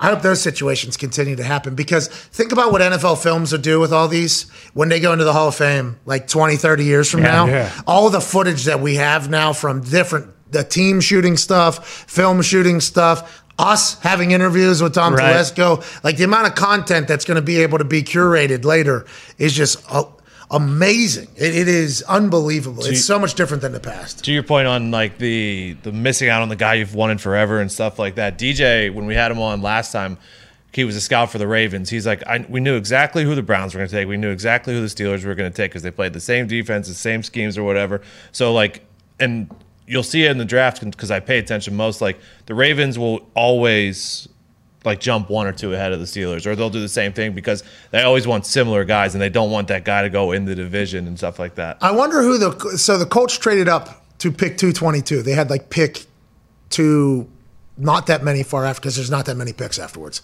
Mister, I was staring down Mister Irrelevant allegedly, potentially to Kansas City. By the way, I wonder who the Colts thought were going to take me. Why they traded up for whatever it was to pick 222 with the Eagles. That's because nobody I had heard from was in that area at all. So I, I like. That I literally just thought about that for the first time, and that's probably that's probably not good. That's probably uh, What was that 2009? Jesus Christ. That's Telesco tomorrow night. Yeah. Yeah, because Yeah. he was a part of the entire process. Yeah, Yeah. and we're talking He'll about know. sometimes teams who are back to back, just like you know, they have two guys like Telesco with Tua and Herbert. They're like, hey, who gives a fuck? We're gonna get one of them. Whoever gets picked before, we'll take the other one. Yeah, right that's like the Tomlin Colbert thing. Go ahead, go through the. Houston was sitting at 223. Maybe they didn't want to lose you in No, Houston would have had at the time they had Matt. They had this yoke. San Diego was Turk. 224. Then Denver, and then AQ went to Steelers at 226. Uh, maybe Pittsburgh. They might have thought Pittsburgh. Because yeah, We had to settle for the big bald stooge instead. Who? AQ Shipley. AQ Shipley. Oh, I think he said big ball stooge, like a different punter. Hey, Andrew Brandt told the uh, story of you getting drafted in an article. Mm-hmm. Is that right, Nick? Andrew Brandt told the story. Yes. The article was written years ago. yeah, some a piece he did for SI. But he resurf he re-quote tweeted it because he was like, "Hey, to those who are new to the Andrew Brandt train, basically, here's something I wrote for fucking Sports Illustrated years ago, which is pretty cool. I did not know he was a writer for Sports oh, Illustrated. Oh. yeah. he's talented. Every time we talk to him, seems to be an incredibly cool guy. And on the internet, he goes about his business in a respectful fashion. I think. Oh, yeah. Sure. doesn't seem to you know be too alarming or ridiculous. He wrote about your draft story about how you know normally the first round picks they get flown out. He said upon landing, you got a realtor and you bought a house within like four hours of being there or whatever, and the whole thing got done. He did not mention you had to drive an hour and a half to the airport to fly to Green Bay, flying uh, coach and in the middle seat. He did not mention that, but you when you look back on your draft day, dream come true. Everything went exactly how you expected and planned. And did you buy a house the same day you were drafted on your first flight out to Green Bay? No, it's it's funny how those stories. I, you, that reminds me of that. When people said that, but no, my wife came with me, Okay. and I So was in the this is a facility for a day and a half, whatever. So she went and looked at houses all around, and then we didn't buy a house. We found one that we definitely wanted, and we got one pretty early because then we took off and, and got there uh, pretty quick. But yeah, I wanted to go to Green Bay. Like that was the team I wanted to pick me. Honestly, So you didn't answer that question. So you yeah. what This guy. we did not buy a house four hours in. okay? but we definitely found one that we're I'm I'm very decisive. My wife is too. She went and looked at a bunch while I was in the facility for a day and a half, and then she said, "Okay, I know what you like. We've narrowed it down to like three. And I said that one, and she did too, and we bought it eventually. Well, congratulations. Wow. Holy shit! Did, was the first piece of art in that house the split jersey? Mm. yeah. It's never, it's never been in. in, in our house. Bullshit! Bullshit! She told me it was in the basement. I'd put it up, yeah, in her mom's basement, not her, not ours. Oh, man, Sure. that is amazing. I love that. Like that, that obviously triggered you right there. No, I would put it up. I don't mind it. No, all. no, I'm not talking about the jersey. The burn it. jersey triggers, uh, I believe, your wife. So I apologize for that. Oh, yeah. uh, for this entire thing, like the other day, what were we talking about that he got all pissed off? Food. Food. Food, Yeah. yeah, Oh, the pizza. He was all pissed off. And then Bobby Carpenter comes on next day. He's like, for the last 20 years, we've been on about it. It's like, oh, yeah, yeah, we could tell by that whole thing. This whole you bought a house four hours into, you've heard this story before because it was in Sports Illustrated. Yep. And you're like, that that is not true, Yeah, Andrew. Funny how these stories. 'Cause, uh, Damn it. yeah, you, you, that, you're We tired. bought a house quick though. It was quick. And your wife, designer at the time, too? Uh, no, not really. She started a few years after that. Oh, was that the first house? Was that the oh the genesis of the mogul that was Holy shit. interior designer Laura Hawk? Uh, no, I don't know. I'm sure. I mean, she did the whole house. Yeah, Don't know. Hey, maybe that maybe that planted probably. the seed in her brain. hey, is she like one of the top in the world? I, I don't know how you rank people. She has she has plenty of work. Well, yeah, Well, her it- she Rolodex, right? though. That would probably be I think her Rolodex of the people that we have heard of that she's worked with is very I Top think- tier, right? Yeah, I think Oh, that yeah. she, your wife might. Have you ever thought about that? Do you guys talk about that? No, is she one of the top interior designers on earth right now? Uh, no, I don't. I don't think there are like uh, ranking systems. I Yeah, I are. think she is. Yeah, if I if I bought a house, I would have her do it. HGTV has power rankings. She's probably on. it. Think about this house. Think about this family. I mean, Brady Quinn, Yep. AJ Hawk, Mm-hmm. top interior designer in the fucking world almost. Yeah. Chopper. The goddamn chopper bobber building houses. Yeah. Just got a new still- knee, by the way, like two days ago. Had a baby chopper. Probably working today. Hell yeah. Probably working today, Ben Simmons. Chopper. I went over. Yeah. I went over when he six hours after he woke up. He was doing deep squats and kicking his leg in the air. Like, Exactly. It was Legend. awesome. He's, he'd be on the court tonight if it was game four. Yeah. Anyways, that hockey dude's in this family. Yeah. right. Alicia Sacramone, Yeah. gymnast, United States, Olympian. Yeah, Olympian. She's Gold in the- medalist, I She's in the believe. family. What the fuck is going on Uh-huh. over there? Good for your family, pal. Yeah, and Brady's sister was like Gatorade Player of the Year in high school. Uh, soccer player played at Virginia, but she tore like her ACL nine times. Nine times. She kept Centerville playing. What a legend. savage. Hey. Ryan Hawk. Tear your ACL nine times, stand up 10. That's what his sister in law is doing. That's right. Yeah. Which is unbelievable. Wow. Good Just read a couple articles. She is top notch. Laura? Yeah. No, she's she is top no notch, article. but is she perceived as? That's what I'm saying. No Yeah. article. Just read. he read a couple tweets. Yeah. Hey, really short articles, about 140, 280 characters. Yeah. Really, really. I read like four articles real quick.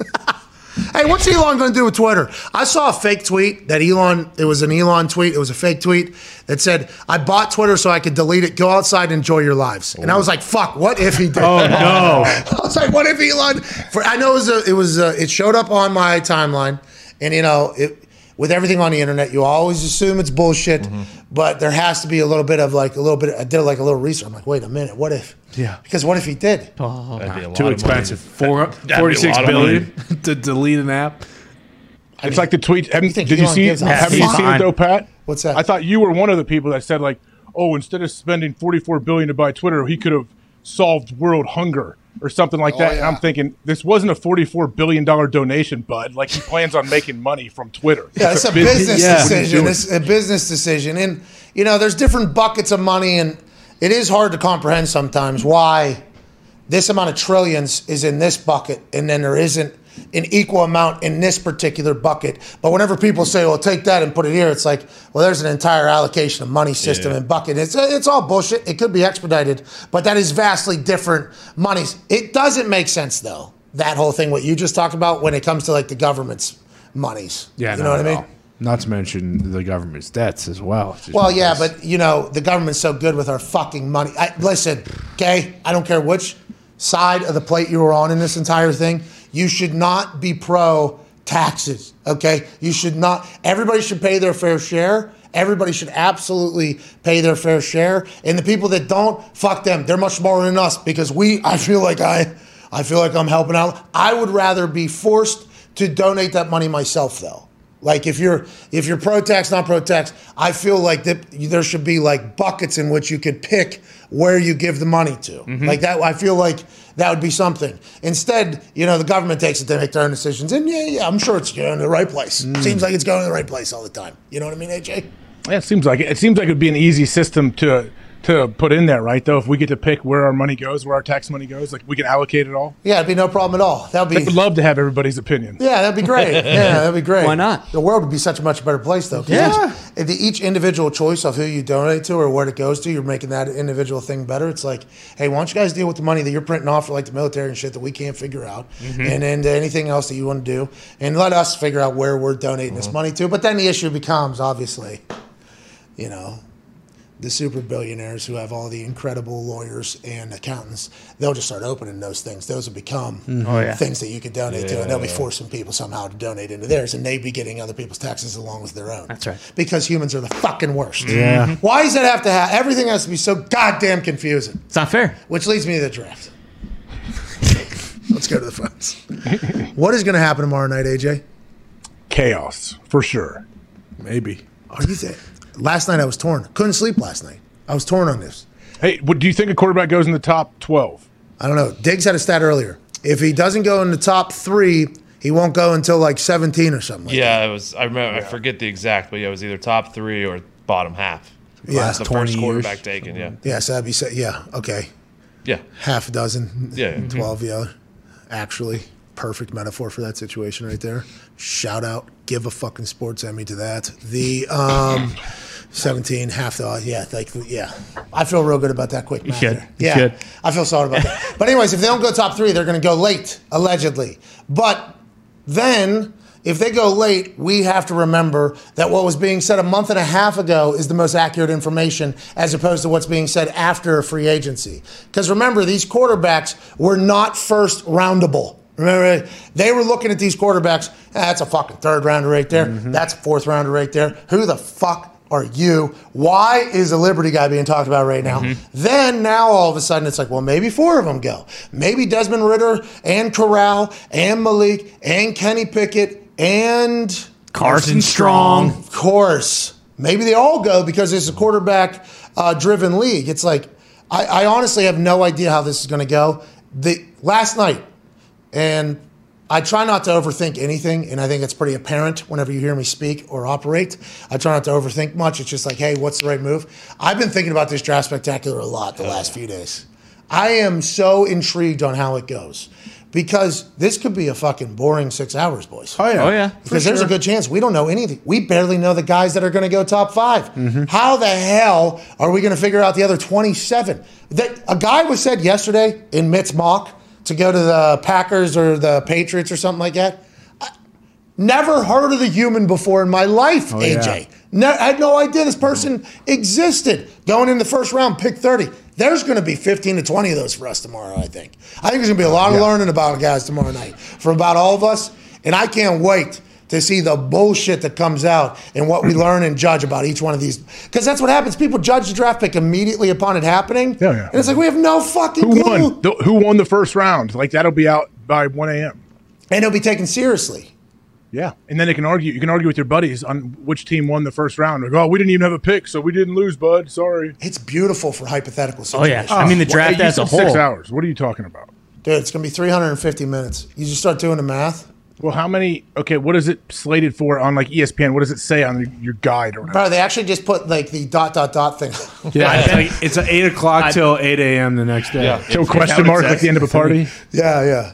Yeah, it is uh, indefinitely. It actually says Uh-huh. it just says indefinitely. It's actually blocked out into Friday. Yeah. they don't even have get up on the uh, on the ESPN thing on No. Friday morning. No. it is still first round of NFL draft. Yeah. because there's you know never know what's going to happen. Well, I think they did used to block it like eight to eleven, Yeah. and then like the first time they did that, it was still going on at like 1.30. They're like, okay, we can't fucking do this again. All right, we're just lying to people here. So I think it, it at the very least it's probably eight to midnight, but it, yeah, it might just eight to eight. Do you remember how startled we were year one? Three and a half hours into that thing, and there was still 16 picks left. Rattled. And who the fuck decided to do this? Like, that is all I'm thinking about is this is a lot of airtime we're about to have tomorrow night. I remember about halfway in to that first round, or maybe even a little over halfway. I'm like, okay, this has been really fun. This is cool. All right. It's kind of winding down. And then I started thinking, I got a little bit overwhelmed thinking this is absolutely not winding down at all. Middle of the marathon. I mean, CFO Phil's got an actual marathon this Sunday. Good luck. Go guys. get him. Phil. Already? Oh, good That's luck, this Phil. Sunday. Phil's been training for a long time. He almost died in Hollywood when we were out there for the Super Bowl training uh-huh. on the mountains. He was out there with the mountain lions. Dog bit him too. Yeah, he got bit by a chihuahua. Yeah, Yeah, little fucker. And we all know what happened last marathon CFO Phil ran. We do not have to revisit that because it's positive vibes only. That's right. But we are excited for CFO Phil to finish his first marathon. Good luck, Can't Phil. wait. Good luck, Out of two Phil. attempts. Go get him, Phil. Let's go, Phil. We're gonna finish this. Hey, you don't need to win it, Phil. No. no. Jeez. Everybody send a tweet to CFO Phil at Phil Maines and say, hey, you don't need to win the fucking marathon. I'd like to track him. Can I track him? Yes, you can. And actually, the last time he ran a marathon, uh, he had a friend in Indiana that was tracking him. And then all of a sudden, there was no more tracking and there was no response for a couple hours. And it was, oh my God, this guy fucking died. Yeah. Where is Phil? And turns out he almost did. It was like, the guy was way ahead of schedule, though, because I was talking to him before the marathon. And I'm like, what's the pace? Where are you going to be or whatever? And then you can watch along on the internet. And it's like, he. He is taking a vastly different He's trying to win. he, he, is, he was like I think he had like six minute miles like going into like I think he was still like at seven minute miles like probably 14 15 miles in or whatever and it's like what are you who's this guy What are you trying to prove? Your body's going to shut down. Uh, and it did. I believe, I, I believe Rap, it did. though. Yeah, yeah, he got the whole thing. So this time he's going. He's going to fucking beat Pittsburgh. Hell yeah. Let's go, Phil. Hell yeah. We can't. I'm so proud of Phil. I'm excited for Phil. He's put a lot of work into this. I'm assuming what he's going to do to his body Sunday night, Monday, Tuesday, Wednesday, Thursday, maybe into Friday Right. is going to be fantastic after marathon training. Uh, but I'm proud of him. Our marathon's tomorrow night. That's right. Boom. Yeah, that's Okay, and it's where our jaws and our mouths. And although it is not going to be 26 miles running or or walking, it is going to be 26 miles of talking. And we have to remember that. And we don't know where the road's going to go. No. There's been no training course for this. No, no, no. We could have learned the players' names, but who knows if they're the players that are going to go in the Sure. first round? So why would we be studying fake names, AJ? Might drop. Makes sense. I just remembered the first draft spectacular too. I think we started at like seven, maybe even six thirty. That's a bad idea. So this one starts at eight, right? Goddamn right it does. Yeah, what time did it end last year? Twelve thirty. twelve thirty. That was it? last year. I remember I drove to the Derby right afterwards. Yeah. Oh yeah, you psycho. Oh my god, that was god. tough. That was a tough one. Well, it, it ended at twelve thirty, and the first four picks took like twenty minutes. I think. Are you going to the They were all Derby oh, this locked week or no? No, is it this week? No, it's next week. Oh. No, I'm not going. It's Mother's Day weekend, which I believe is next week. You're not going? No, Mother's Day is this Sunday, I think, right? it's No, not. next next Sunday. weekend. Are you You're sure? messed Jesus, come on. I'll check on this. Good I'm son, figure you it out. are. You I'm son of a positive. bitch. Why are you not Hey, going, real, no, because Father's Day is coming up too. That's in June. That's in June, dude. what are you talking about? So, so you're telling me this Sunday is not Mother's Day? Nope. No. Just check my calendar. Next Uh, that Sunday. is May 8th. May 8th. Day. Next- No sorry, wonder you couldn't so get here for I'm the draft, prepared. dude. This dude's a week, week in advance prepared for Mother's Day. What a Smart. fucking guy! Hey, for way you. to go, Hey, AJ. There you go. Same Superhero. weekend as the Derby. Going into his 15th season in the NFL, his first as a Colt, future Super Bowl champion, ladies and gentlemen, quarterback Matt Ryan. What's up, boys? Hey, uh, first of all, need to let everybody know this. Matt Ryan walked in with uh, two four packs of Stone Cold Steve Austin's beers. Cheers to you, Matt. Thank you for bringing a brouhaha in here. Okay. Cheers, boys. Cheers. Hey, cheers. I gotta Cheers. say, Cheers. congrats on the WrestleMania deal. It was it, it was it was cool. Thank for you, man. And uh, a little shout out to my guy Stone Cold. Got to spend some time with him last summer, shoot a commercial, so I thought it would work out perfect. Hey, cheers to you. Cheers, boys. Hey, this is a great way to make some friends. Oh hell yeah! Sorry, AJ. Yeah, my sorry. bad, dude. I didn't send Loser. any. Good. AJ Yeah, doesn't I didn't drink send beer. any over. How you doing, man? He went. Good man. How you doing? Are you excited about being there? I am. Yeah, excited. It's going to be, um, you know, a lot of fun, and you know, obviously, 14 years in Atlanta, a long time, and so uh, it's hard when it ends there, as you well know, playing in, in one spot for a long time. But um, there's also a level of, of excitement, you know, that's that's coming with this new team, new guys, um, really good locker room. So it's to be it's to be a fun year. Yeah, at what point, because of 14 years in one place, you're obviously pretty deep in the community, whether it's philanthropy, I assume some business ventures, and your name has just become synonymous with the Falcons organization. New stadium over there. I mean, like, at what point in this entire process did you, like, you had to battle with that, I assume, right? Leaving there, and at what point did you finally get to like, all right, maybe it is time for a next chapter, and kind of like convince yourself it'll be a good move? Yeah, I think it, it was definitely hard. Um, you know, because you know, for for 14 years, um, you know, since I got drafted with the draft coming up, since I got drafted for 14 years, every day I woke up, it was what can I do to help this organization win a Super Bowl, and um, you know, the, the whole thing went down with you know the four teams looking for Deshaun Watson and, and Atlanta being one of them, and you know, going through through that time frame, I had to take a look, you know, around too and see what was out there if something were to go down or whatever. And Did uh, they tell you directly, or you just had to hear about it? no, I, I I talked with Arthur Smith, uh, head coach, before. He was, um, you know, it's not stuff you want to hear, but uh, Yeah, he- so you were he- bummed he- about this. This was not something that you were planning on happening because when the turnover happened, right, and new GM, new head coach, with your contract, with how long you've been around, I think the natural thought was like, oh, they're going to move on. But then you ball out like, like, hey, you like. You played your fucking ass off. It felt like, it- like honestly, you kept going, and and they kept you around. It was like, oh, did you assume like, okay, I'm going to be in this new regime as well? It's like I'm with the Falcons as opposed to organization, or was the writing on the wall? Like, how did that whole thing work out? I, you know, I, I really finished up last year thinking that there was going to be no movement, you know, and and um, you know I'd be back there and and we keep moving on. But as as you know, like the the off season goes through waves where it kind of you finish up you know last season and then you know you take some time you get away and they start to make plans. And you know as we were getting closer to getting back and that kind of went down I, I uh, you know I got I got the sense that you know maybe it is the right time. Maybe it's maybe it's time for me to move on. And and um, you know I it's bittersweet, you know, like you're you're sad that you know that part of it is over because you invested so much in it. Um, but at the same time, I'm not mad about you know, it was such a good time. It was 14 years. It doesn't it doesn't happen for many guys, and so you know, more I'm just proud of of what we accomplished there, and um, you know, proud to have been associated. Thankful for. Like you mentioned, like being involved in the community, doing a lot of things from from a philanthropic standpoint, and also getting to meet all the people that I met. Atlanta is a, a you know thriving city. It's booming right now. It's changed so much in in the 14, 15 years I was there, and um, I made so many good contacts that'll be lifelong you know contacts uh, for me, which is uh, which is great. Now I'm excited for this next chapter. So, do you feel like you got? Um, by the way, thank you for saying all that. Mm-hmm. That was very transparent there, and you know, you are a quarterback, so you guys are like held up in this. Uh-huh. uh, the perfect human beings. So I appreciate that. But do you have like uh, you talked about a fresh start and everything like that? Does it feel like you're almost going back in time? Like, is it there's a fresh energy because you got to prove yourself to a lot of people now, right? And I assume that's how you feel about going into a building with your teammates and your coaches, and these fans are pumped for you. But I assume you're like excited to give them a dose of what a Matt Ryan led Colts team could be as well, right? Absolutely. You know, I kind of uh, I'm I'm good buddies with Matthew Stafford, so when it was all going down, you know, I, I kind of called him and said, "Hey, what can you expect? You know, what what are some of the things you're going to go through?" And he was like, "Dude, it, it really feels like."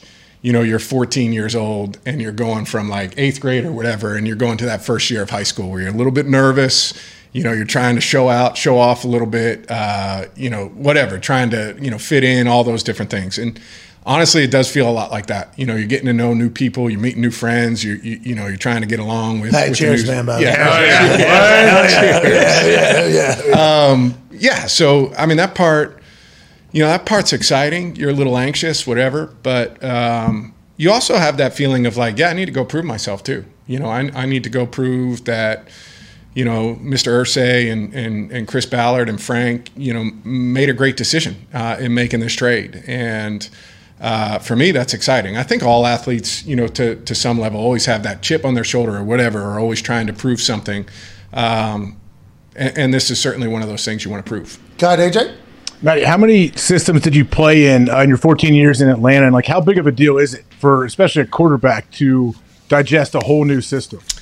So I think I had six six different coordinators in the 14 years there, which is you know looking back on it, you're like there was a lot of transition, a lot of transition. Luckily, most of them went on to be head coaches, which was uh, it's not like they're getting fired and, and we were playing shitty offense or something like that. You're like So- good luck, Chuck. yeah, well, at the time, yeah. But um, it was probably really two different systems. You know, I think the biggest the biggest change for me uh, was the end of 2014 going into 2015, where I had been with Mike Mularkey and Dirk Koetter, and it was the same terminology for you know my first six or seven years, whatever that is.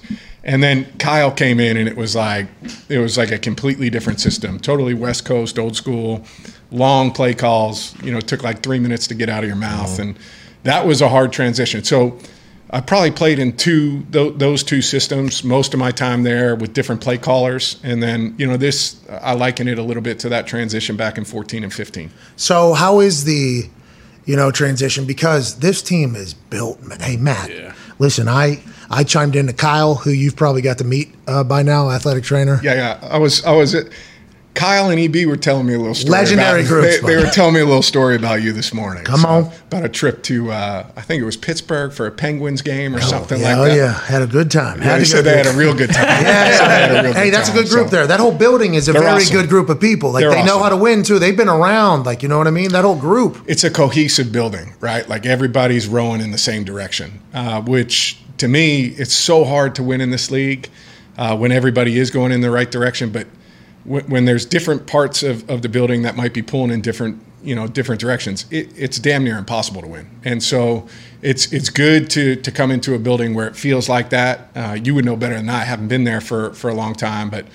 you even get that sense the first couple of weeks in the building that it's like, oh, this this this feels good. Like the, these guys have a you know good setup going here. Um, where was it? Was there anywhere else that you had to look at from? Because this is a super quarter. You're in a good. Hey, if you're a veteran who knows how to play football in this particular offseason and you're maybe on the move, it was a great time to potentially be there because everybody's understanding that if you don't have a quarterback, you need a quarterback. For you, whenever you came to that point where, hey, it might be uh, another chapter going somewhere else, how many different places did you look into and, and what was that process like? Was Yeah. your agent telling you places that maybe, like, how do you even know? Yeah, they they kind of put together a little rundown on you know what what the landscape of the league looked like, and and to be honest with you, you know you go through it and there and trust me, there were a handful of spots that that you know might might have been interested, um, but as you look through the rosters, to me it was like. Uh, there, there's one spot, you know, that, that really piques my interest, and but it's a two way street. You know, you, you you can look at it and say, hey, you know, they, they look really good, and I'd like to be a part. But they gotta, you know, they gotta feel the same about you, and um, so I kind of laid it out to my agents that, hey, if and when this happens, you know, I'd like to talk to them first. This is this is the spot that that I'm really interested. What you in. guys Zoom, FaceTime? They travel? We zoomed, so it was a Saturday night, uh, and I had never gone through any of this stuff before. But it's it's you know, the hoops they got to jump through to make these meetings happen. Um, you know, are not easy, and so. Initially, I was supposed to do this thing at like one o'clock. I had T-ball, so I've got twin boys. We've got like the T-ball opening day parade, Hey, and it was supposed to go have at to one. be there. Have, Yeah. to, be, have to Yeah. be there. So I'm like, guys, uh, you know, I'm I'm free anytime after one o'clock. They're like, all right, it's going to be one o'clock. And then you know whatever hoops they have to jump through, I'm like sitting there waiting from one until like six thirty, waiting to get a call. I'm like, no, this is a Saturday afternoon. You know, no, but no, T-ball parade day. We, we we did it. We we kind of yanked it. I mean, our What guy. happened? Colts. Conti. It wasn't the Colts. it, wa- it would, it, you know, I'm not. gonna- It, it doesn't matter how you know how down. I'm not going to pin myself in that corner. But uh, but it worked out. We were on a Zoom call that Saturday night. Spent you know a couple, maybe two two and a half hours with those guys, and uh, came away from it. I was up in my office in my house in Atlanta. Walked downstairs and told my wife. I said, I think you know, I think I, I think that's it. I think you know we've we've got to make a move. We've got to make a tran you know transition and. Were you interviewing them? Them interviewing you? Both. I, th- I think a little bit of both. You know, I think um, they had certainly done their homework going into it, as had I. And then, you know, you kind of get going, you, you, you get talking, and, um, you know, they start talking football. Frank starts going with it, and I'm, you know, listening and then asking questions about, you know, in my head saying, okay, that's similar to a concept that, I, that I ran before. What, what do you guys do versus this? And, uh, Oh, so you guys are talking like high level football right there. You guys are trying to say who who's smarter football brain right now? I wasn't. I'm just. I'm just saying. You know, There's only a couple Are, are of we you going to have guys- answers? Are we going to have answers? How we do this? I got to know. Uh, and Frank was able to keep up. That's great news. And Chris, I know. And I want to let you know, this town, whenever there's not no moves made, you know, by free agency with how much money the Colts had and everything, and then at the quarterback position, we ship Carson Wentz out of town, and literally there's just no quarterback, and it's like, what are the Colts doing? What are the Colts doing? And all Chris Ballard kept saying was just be patient, be patient with his southern that's good accent. accent right yeah, whatever, is, That's good. what- whatever the hell good. he says, you know, and he is he's incredible at his job. I think it's very apparent with the the roster and everything like that. And then whenever it was announced that you were coming here, oh, man. There's, there were, they would have had a fucking T-ball parade for you here. Honestly, this place is like very excited for you to be here, man. Because I think if you look at the roster, and let's talk about the roster because you said you looked at some other places. That roster with the offensive line, you have pillars standing in front of you, like literally Colts pillars, organization, and behind you, in Jonathan Taylor. Like I texted Kyle to ask you, like, hey, what do you know about Jonathan Taylor? Like, hey, this dude is different. I got a chance to see him. He can go. The defense is stacked. I don't know what Chris Ballard's got in store for the draft, but when you look at that roster, is this the best roster? No offense to any roster in Atlanta. This is not to be taken that way. Yeah. But when on paper, it feels like this roster is maybe one of the best you've ever been on, right? Uh, it's yeah. I think it's one On of paper. It's, it's On yeah, it's one of them. You know, I think I, I was fortunate. I played on some good teams. Uh, you know, there in Atlanta. I think of you know 2012. We had a really good football team. You talk about skill positions. You, you throw out a Roddy White, Julio Jones, Tony Gonzalez, Mike Turner in the backfield. Jeez. Uh, we had some, we had some guys. we had some guys. Um, you know, but I, I do think this roster is is built to win. Uh, there's no doubt about it. Uh, nothing's guaranteed. We got to go earn it, and and that's what I'm excited for. But um, it's good. I mean, you talk about the offensive line. I'm I'm in there like we're lifting weights this time of the year, and you go in, and I'm like, holy shit, these guys are big, and like, and not that like you know big and soft. They're like big and sh- and like ripped. Yeah. and uh, it's, Two top hundred players in the NFL on that offensive line. I know that that that that makes me feel pretty good. Yeah, it makes me feel real good. It should. Wreck-It Ralph Quenton Nelson is he is just an absolute game changer. As soon as he got on our team, it changed everything. He's a beauty. He um, so my cousin uh, plays for the San Francisco 49ers. My my cousin played at Notre Dame with with Q. And uh, so I've kind of followed him for a long time from afar, just watching my cousin being like, "Oh man, Mike, you're playing good, but this other guard's pretty good too." You know, like you guys got a nice little offensive line here. And uh, he's he's nasty. You know, he's he's but like that genuine nasty. You know, like not the not the fake tough. And uh, I think he just you know, I, I I haven't played with him, but you know, watch him from afar, it feels like the guys feed off that energy, you know, and and uh, that level of finish, and not putting up with anything, and, and, and kind of protecting the guys around him. I think that's that's huge. Great dude to stand behind. Go ahead, AJ. Matty, you're so like well spoken and put together, like what a, a franchise quarterback wants. I think you make people feel good in Indianapolis. I know you make Pat feel good that, that you are under center there. But you ever uh, you seen these guys get monster contracts to do TV? Have you thought about future uh, TV gigs you may do? And also, I bet your kids would love if you bought uh, Tony Stewart. I think has a thirty million dollar house. oh yeah, Hour and a half south. hour Looks like south. Yeah. It's a Cabela's. Yeah, I'm, well, I'm not getting a Cabela's up here. Uh, maybe something slightly more modest, but uh, you know, a, a little bit about you know what's next. Um, but I don't feel like I'm there yet. You know, honestly, I still feel really good. You know, my body feels really good. Uh, still feel like I can play at a high level, and, and so you know, from that standpoint, I feel like the competitive fire is still there, and, and this is still, you know, since I've, you know, can remember, this is all I've ever wanted to do. You know, like literally, all I ever wanted to do was was you know play quarterback in the NFL wherever it was, uh, and I still feel that way. And um, you know, I'm sure, you know, hopefully in you know a number of years, you know that that'll be a decision we have to make. But Yeah, like seven years. I'm saying. yeah, seven, seven, yeah, seven. How old are you? I'm uh, 36. Hey, But I'm but I'm saying you know right now you look at you look at some of the older guys been playing that play similar to the way I play. You know I think there's there's different ways to play. I know you guys have Aaron on here all the time and. I think those guys who are pocket guys that, that get the football out, you know, I think there's there's um, So you you envision with all the- yourself, with, yeah. with, with, with all the rule changes too. I mean, it's different from when I first got into the league, and, and you're protected, you know, much differently than, than we were at that point. So I think there is, if you take care of yourself, you do the right things, if you want to, and if you're playing at a high level, there's an opportunity to, to play, you know, longer than ever before. So we have brainstormed numerous times because you talk about Aaron coming on here with what Tom's doing, where he's eating like avocado ice cream and stuff like that. And by the way, you look fantastic. Yeah. You brought in some beers. That's amazing. You're a human. That's unbelievable. But if you look at what's going on with the rules changes, everything you're talking about, we've always talked like if you're Aaron, Aaron could play another ten years if he wanted to, almost with how good he, Yeah. how good shape he's. You are having that exact same conversation as the world is changing. I find that interesting that you're acknowledging that and being like, yeah, I think I can play a lot longer if I can just keep my body together. Do you do any weird shit? And and how do you feel about like how you've transitioned in treating your body? I've been lucky, you know. I, I haven't, you know, I haven't had many nagging things, you know, and and so, um, you know, and the big ones are like knees, back, neck, those kind of things, and and I've been fortunate, and and hopefully I'll continue to be that way. Yeah, But- yeah, absolutely. yeah, it's good. Thank you. Found some, Yeah. yeah, found some wood to knock Where's out the right over here. plastic? Well, that's but fake, uh, that's fake. wood. yeah, I you know I, I I work hard. My belief on you know is is everything in moderation, including moderation. So, you know, it's Oh, that's a next level. yeah, yeah, yeah, yeah. So it's okay to have beer every once in a while, or ten. You know, what- whatever. Hell yeah. Sometimes.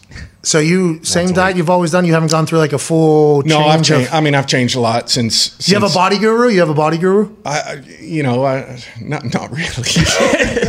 My wife, you know, she's Russell she- Wilson pays a million dollars a year. We saw a post. Russell Wilson had an arm guy, Yeah. a leg guy, a foot guy, a wrist guy, a cardio guy, and an upper body guy. Yeah. And then the Peloton guy was putting an Air Force mask on him. Yeah, that's right. He has an entire team. They talk about it. LeBron James, I think he has an Oh, entire yeah. Team. Like these, these. Tom Brady has an entire fucking company Yeah. that goes around it. Do you, don't you don't do any of that? Uh, not quite to that extent. I like know. hearing this. This I- is good for the Colts. This is good for the Good Colts. Yeah, My belief Beer. is, you know, I went I went out to see Adam Dedeaux, uh, who's kind of in that Tom House tree. So I went and saw Adam and Tom House. Who are they? Uh, they're like throwing arm care Okay. guys that, that kind of help help you train the way you do. Shout out to Dedeaux and House. Yes, awesome, right? And so and, and so they're great great guys and, and have helped me a bunch. But I went to them in 2015, and I've I've stuck with that program to maintain kind of maintain your shoulder, maintain your elbow, maintain your low back, maintain kind of those throwing muscles. Um, and, and I'm pretty religious about that. Uh, and then you know from from a training standpoint, I've always been in two places like in Atlanta, we had really good we had a really good setup, you know, and people who took care of your body really well. Uh, and then you come here and, and you know it. Like you walk into that building and you start to spend time with these guys, and you say, I don't have to go outside the house. You know, we we've got really good people in the building here. Uh, in the sports science department, you know, uh, here in Indies, they're pretty awesome too. I mean, like, Yes. and like I I never seen this thing Note Meal or whatever that they have that you have to order your meals on, but it it, it like does the macros of like your breakdown on oh. exactly what you're eating, and I'm like. Shit, I could be a little tighter than I That's some information I never heard before. Yeah, yeah, yeah. So uh, I think that that that stuff's really going to help me out as well. I told you about this as we were walking in, but I feel like Jim Irsay wants to win a couple Super Bowls for the grandkids, you know, and he made a promise to this city. That's right, two. Multiple Two. in the same decade. But I think Jim Irsay, like you're talking about with these note meals and sports science and the building and everything, Jim Irsay's going all in right now. And I think you are another signing of that. Stephon Gilmore, they just Yeah. signed. Like it feels like the ownership all the way. Have you met Jim Irsay? What have your interactions been with him? And he is a beauty, that guy. yeah, he, he seems great. Um, so I have not met him in person, but I've talked to him on the phone, and, and we've had kind of a handful of back and forths.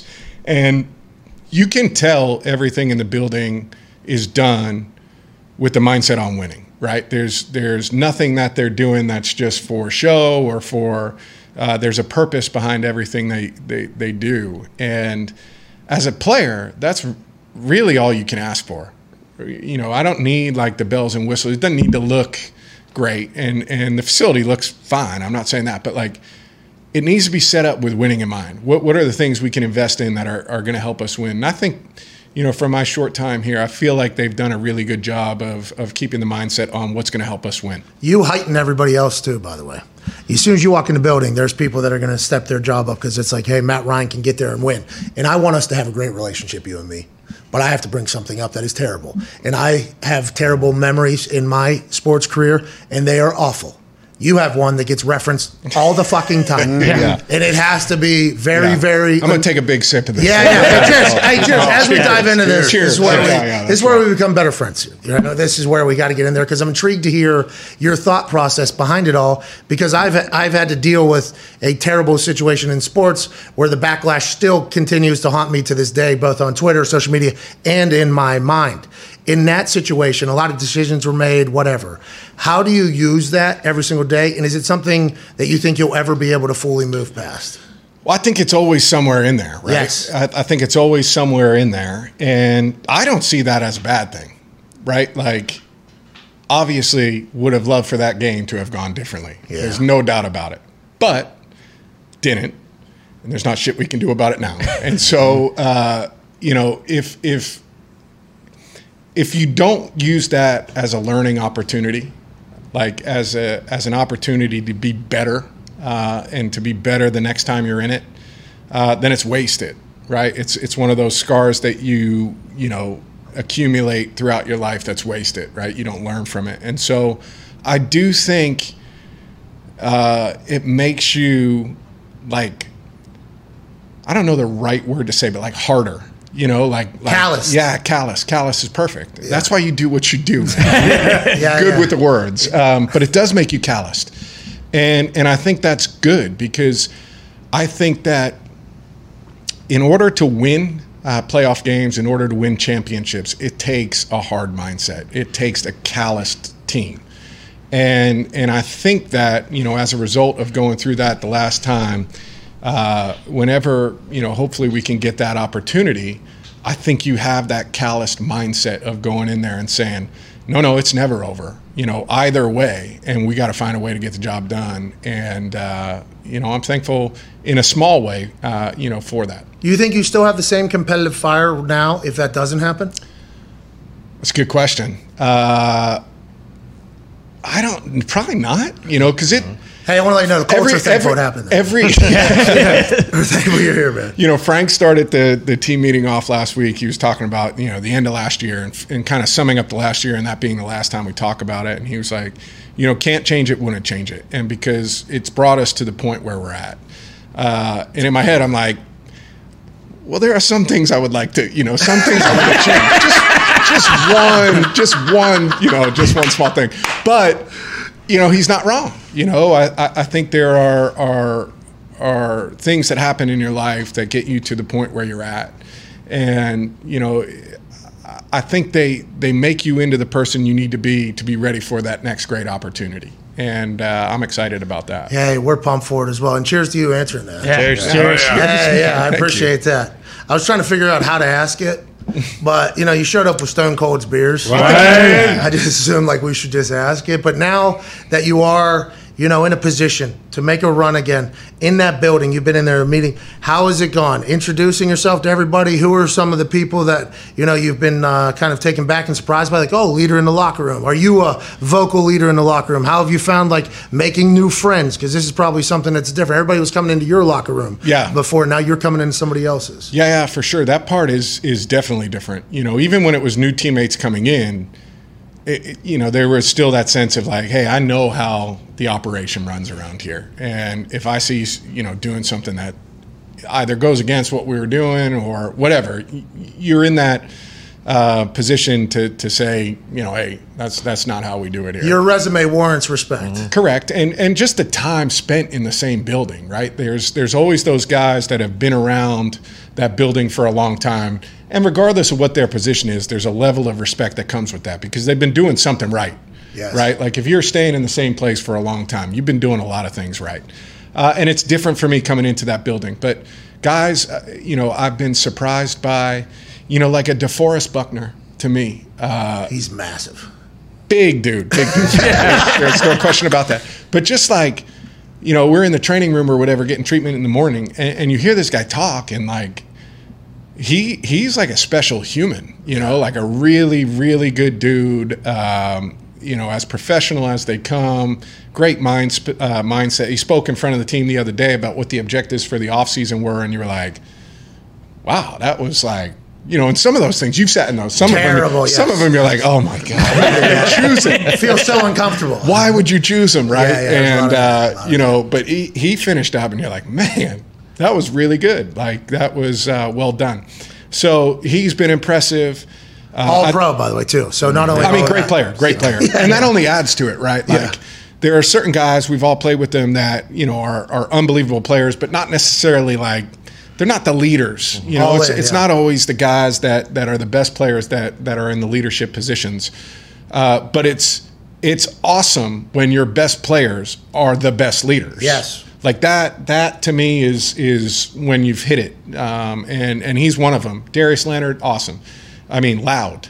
I get in the locker room, music's going. He doesn't shut up. They're playing cornhole. They're doing all that stuff, and he's pretty damn good at cornhole too. Yeah, I've heard that Yeah. whole that whole locker room. The you whole locker room's good. Yeah. They were like, "You want to play?" I was like, "Let me see you guys play first. Nah, I'm good right now. I'm gonna have to practice this summer. Hey, you will get hustled in the locker room too, in that in cornhole or any other game that happens as well. Not you. I'm just saying. No doubt. In an NFL A- locker room, anybody. you are trying. They are trying. You are trying to get got at any point at that time. So that's why I didn't play the first day. Like, oh, let me let me see how this is going first. 14 years in the NFL. Yeah, a little bit of experience. um, but it's been good. Uh, on the offensive side of the ball, we got to throw yesterday. I threw it Nyheim Hines.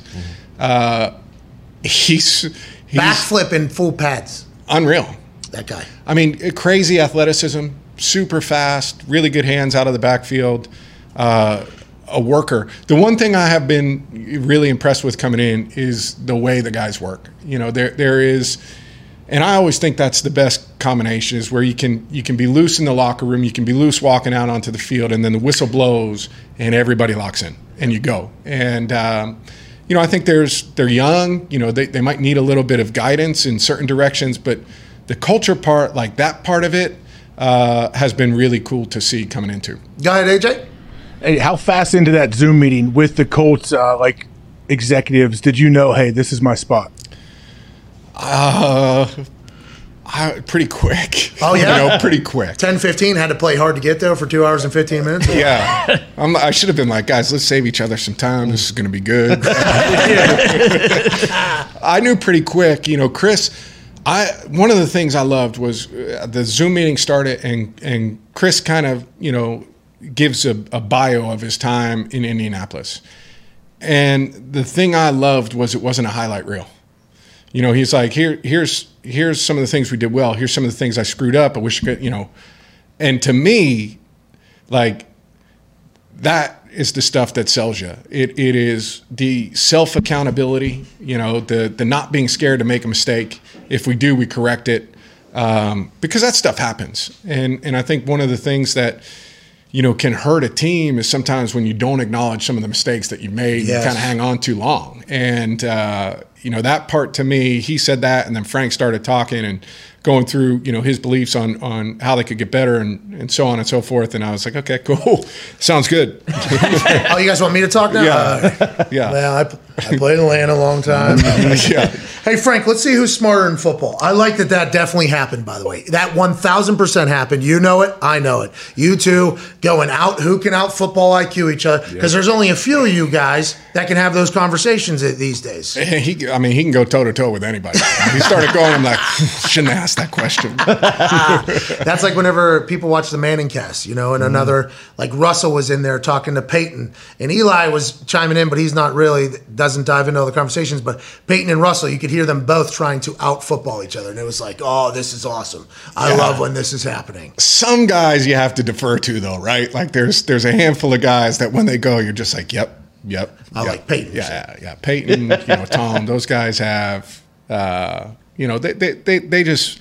Especially the, the guys that were before you, you know, and and that's one of the things I respect so much about Frank too. Is like having played the position, having come in and played in a backup role, like greatest comeback in the history of the NFL And college.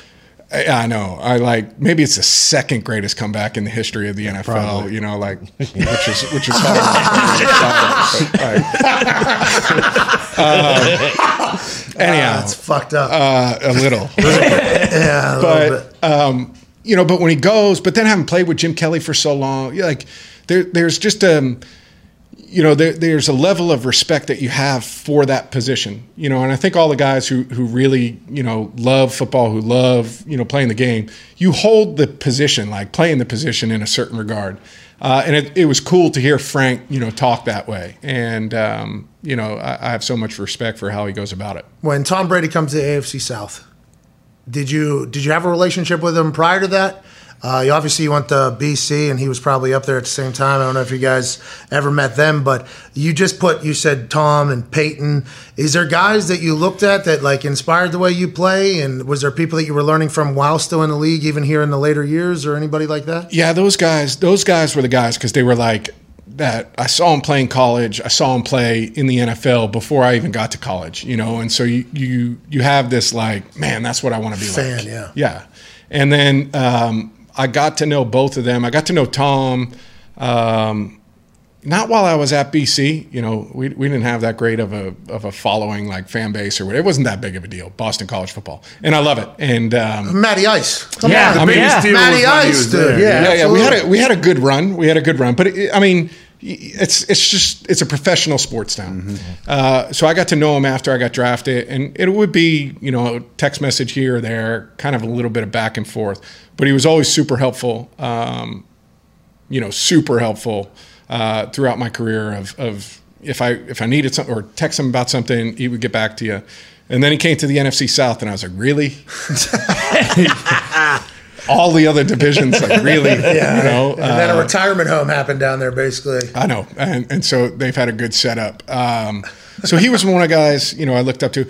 Uh, Drew was another, you know, and I had to play against Drew Brees, you know, every year for for 13 years. I mean, it was, uh, I mean, just as good as they come, man. Just a competitor, uh, never out of it. Um, always knew, regardless of what team he was rolling in with.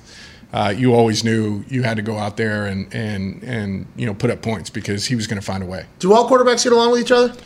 I, you know, it's one of those positions. I, I kind of think they do. Yeah, have know? to, right? Because Yeah. you guys are the only ones that really understand. yeah for for whatever reason there's you know there's uh, just a lot of the guys that I've I've met along the way we're all you know kind of cool to each other you're you know you're closer with some than Yeah, you you are all with other but every yeah. yeah, exactly Oh, yeah, golf. You we know. all golf and You're going to golf today. It looks like. yeah maybe you know I told you the story before I came on I was saying uh, a wise old coach Keith Armstrong was our special teams coach in Atlanta for like 11 or 12 years and uh, one of the days he was, you know, it was early on in my career, and I asked him, I'm like, Keith, you going golfing this afternoon? You're in a polo. He's like, Matt, Matt, Matt. He's like, let me give you a piece of advice.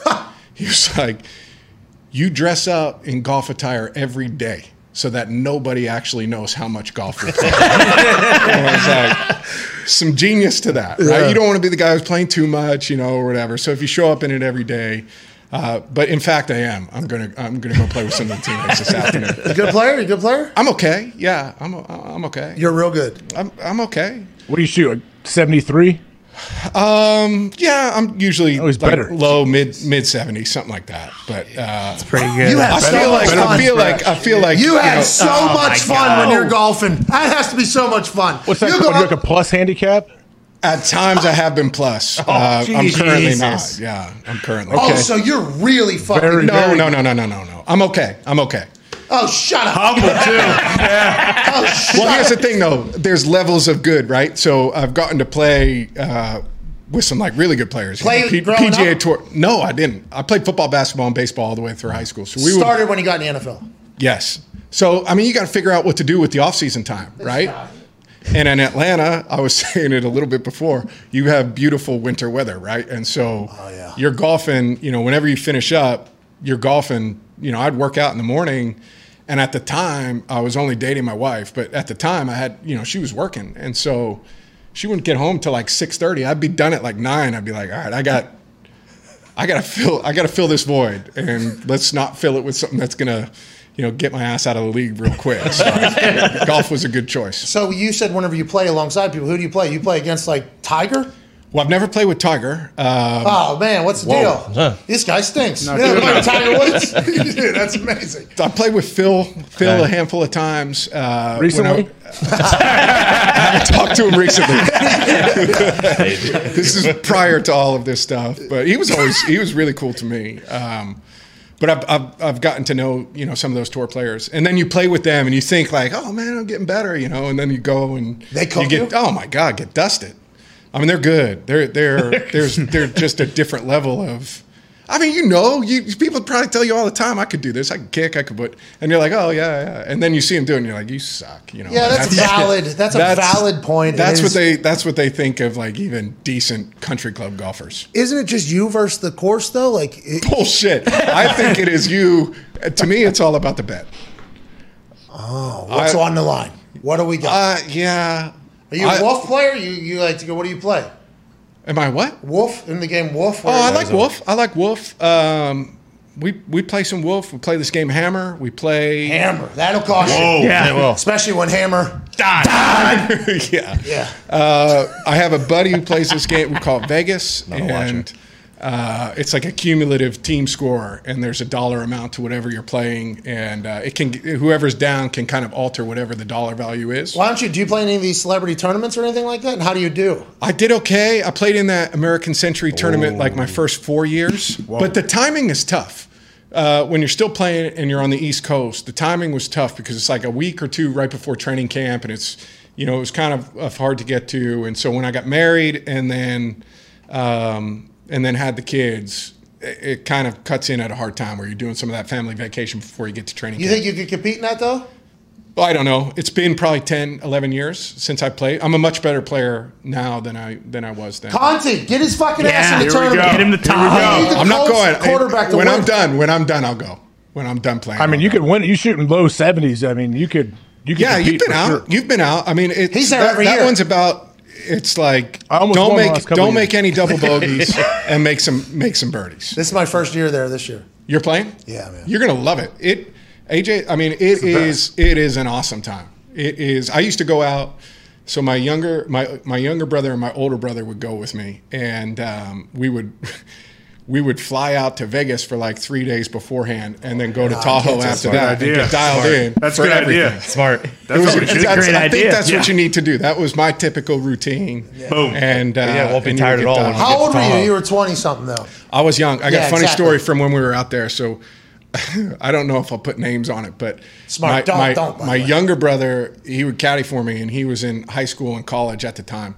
And so I, I went like, they, they asked you, would you like to play as an amateur or professional? And I'm like, well, what's up? And they were like, well, if you play as a professional, you get whatever money, you know, whatever place you. I was like, I'll play as a pro. and so uh, I would tell my younger brother, he would caddy. And so uh, he and my older brother would alternate days. And so my, my younger brother, I said, hey, whatever, you know, whatever I make, you know, You're a pro golfer. You'll get it. You'll get it. Not anymore. I think I've got my amateur status back. but uh, it's been so long. But so anyhow, we're at this dinner. They have like a welcome dinner or something one of the nights. And so my younger brother's like, he's like 18 years old or 17 years old.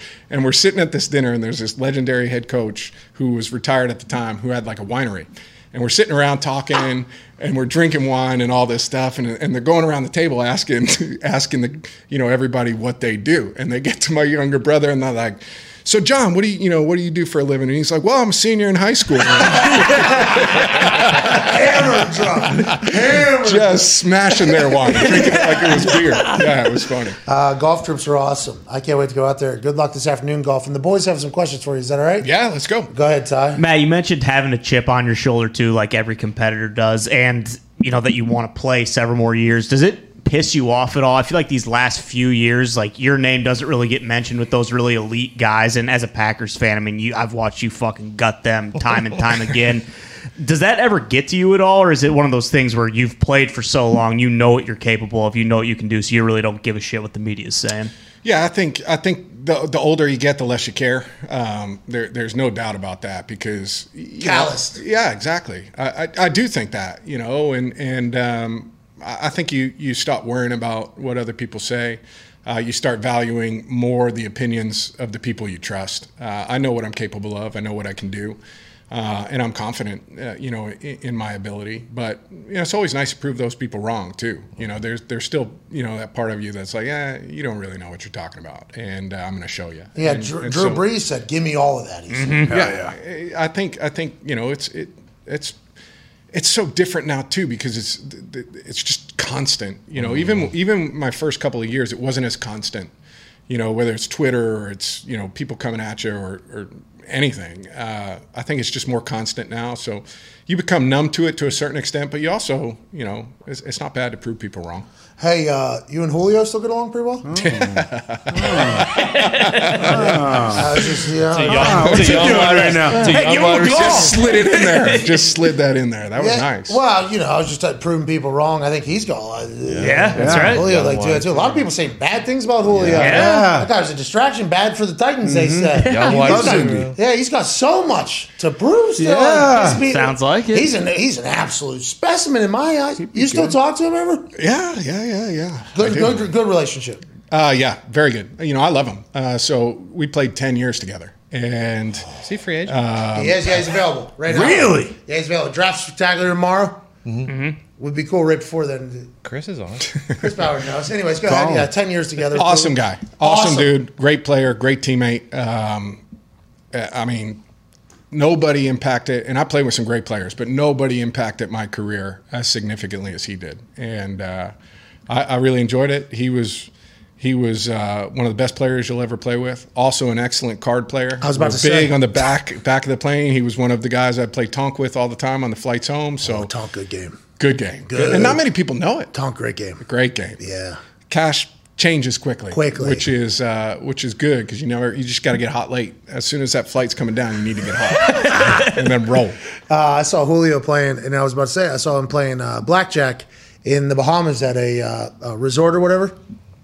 And I was I saw it was at the pool, and I saw this human. He was wearing a white cloth tank top, and he was playing every single hand or whatever. And his shoulders like ate up the next seat over in the middle of it. And I was like, God damn, that's the biggest motherfucker I've ever seen. so I get out of the pool. I am rather intoxicated, and I just like do like a peer over, and I look. I'm like, fuck, that's a wide receiver in the end. That is Julio fucking Jones. he is massive. The the sheer size and athleticism of him. I mean, what a prototype for a fucking wide receiver. And here's a good dude. That's great news. Yeah, great dude. He was he was uh, he was an awesome teammate. But yeah, he's I mean as physically like gifted as as anybody I've ever seen. Yeah. He should be a Colt. Yeah, go, go Colts. Yeah, yeah. I don't know about that, but you uh, mentioned talking to uh, Matt Stafford. Yeah. Did you reach out to Philip Rivers at all, just because he did the same thing and came here to Indy? I did. Yeah, I talked to Philip. Um, you know, as uh, the process was starting to get going, just to pick his brain about coming in, about Frank, about Chris, about his time here, uh, what he thought. You know, another guy I played against for a long time. Uh, and have so much respect for, um, and he was great. You know, uh, really you know, really insightful, really helpful, uh, really honest, and um, you know, he, he's he's one of the good dudes. Tone. I don't know if I just noticed it more last year, specifically the 49ers game. Um, you were just putting your head down and, and running, trying to run through people. And I feel like, I feel like at 35, 36 years old, like, it, and I feel like I saw you bleeding a few times last year, more than a few times last year. Was that just because like you felt you had to make plays more with that roster or situation? Like, I mean, the- People calling you soft. You're trying to prove yourself. Reckless. I mean, I'm quite comfortable with my level of toughness. You know? I, am I'm good with that. Um, yeah, I don't know. I think I, I think you do get a feel for the team you're on, um, how you're going to win games, what you have to do to help the team win games, and and that's that's different every year. Uh, I you know. I love the the guys on the roster I was with last year, man. They they, they played hard. They they gave you everything they had. Uh, but we had to, you know, we had to find ways um, to, to to do the job, and and that was one of them. You know, in, in certain situations, you know, you, you've you've got to get out and you've got to try and make a play. I'm not trying to run people over often, but Hey, sometimes let's you got to. I got smoked on the one end. Yeah, yeah, hey, let's not do that. That was a bad mistake. Hey, hold on, let's- I went in and then I was like, oh no. Yeah, let's not. Hey, we need that not happen. Yeah. I Yeah, want to let you know that. Yeah, last year we had a quarterback sprain both of his ankles one play. I, I know that. Uh, From afar, I was like, how? Yeah, yeah, it was painful. and guess what? He got right back out there. He tried to do it again. Uh-huh. And that was almost like the. Um, it was scary to watch him play because his highs were so high. He was so good. Sure. But then he was like, he literally did not care about his body at all. So as I'm hearing you talk about wanting to run people over, No, no, no, no. Oh my I think you misheard. I No, I don't God. want to Matt run Ryan people said, over. I will run motherfuckers. oh my God. Yeah. Uh, well, we appreciate you stopping by, man. Absolutely. Uh, Thank you. A Couple quick questions though that we have to get cleared up. Okay. You walk into a store, okay, and it's like a farming store. oh man. Okay. This is new. This is new to me. No, no, you, I think Okay. you'll get it right. I think you'll get it Hopefully. right. tractor supply. There, uh, tractor supply. There's a John Deere tractor right here, and then there's a Bobcat tractor right here. Which one are you more likely to purchase, Matt? John Deere. Hell yeah. My dad had one growing up. Oh, hell, all you need Yeah, to yeah, know. yeah, That yeah, is yeah. all you need to know. Oh yeah. All right, that was the only question. Holy shit. All right, that was the most important part of this whole thing. Super Bowl for sure. Yeah, Yeah, bucket, yeah, bucket. Super Bowl. Do you want to guarantee a Super Bowl or anything? No, like I'm good. Okay. Come on, uh, ladies and gentlemen. I can't say thank you enough, dude. Thank you so much for coming by. Thank you for being cool. Uh, thank you for the beer. Yeah. Hey, Right. Steve Austin's Broken Skull American Lager. What? Also available as an IPA. I uh, drank 55 of these WrestleMania night. They were delicious. they are pretty good, man. They're very That's my good. first one. Yeah, Yeah. very good. It's pretty good. First one, bad friend. You said you were friends with Steve. You didn't. I know this is bad, Steve. My bad. Yeah, I I'll, get on it. No, we're past it. New Yeah, chapters, new right. beginnings. That's right. First First new one in stories. My body, my body guru told me like, Ladies and gentlemen, the new quarterback of the Indianapolis Colts. We can't thank you enough for your time. Good luck with everything, Matthew Ryan. All right, we're back tomorrow uh, at noon. We'll go noon to two tomorrow. Then, we'll obviously, draft spectacular starts at eight. New vlog at seven fifty. Same link. We'll launch that tomorrow. Thank you to all of our guests. Thank you, Matt Ryan. You are the you, best, Matt. dude. Thank you, guys. AJ, you're the best. Everybody, cheers. We'll see you tomorrow. Big day tomorrow. Everybody, get rest. Here we go. Tomorrow's a big day. Draft spectacular day. Cheers. See you then.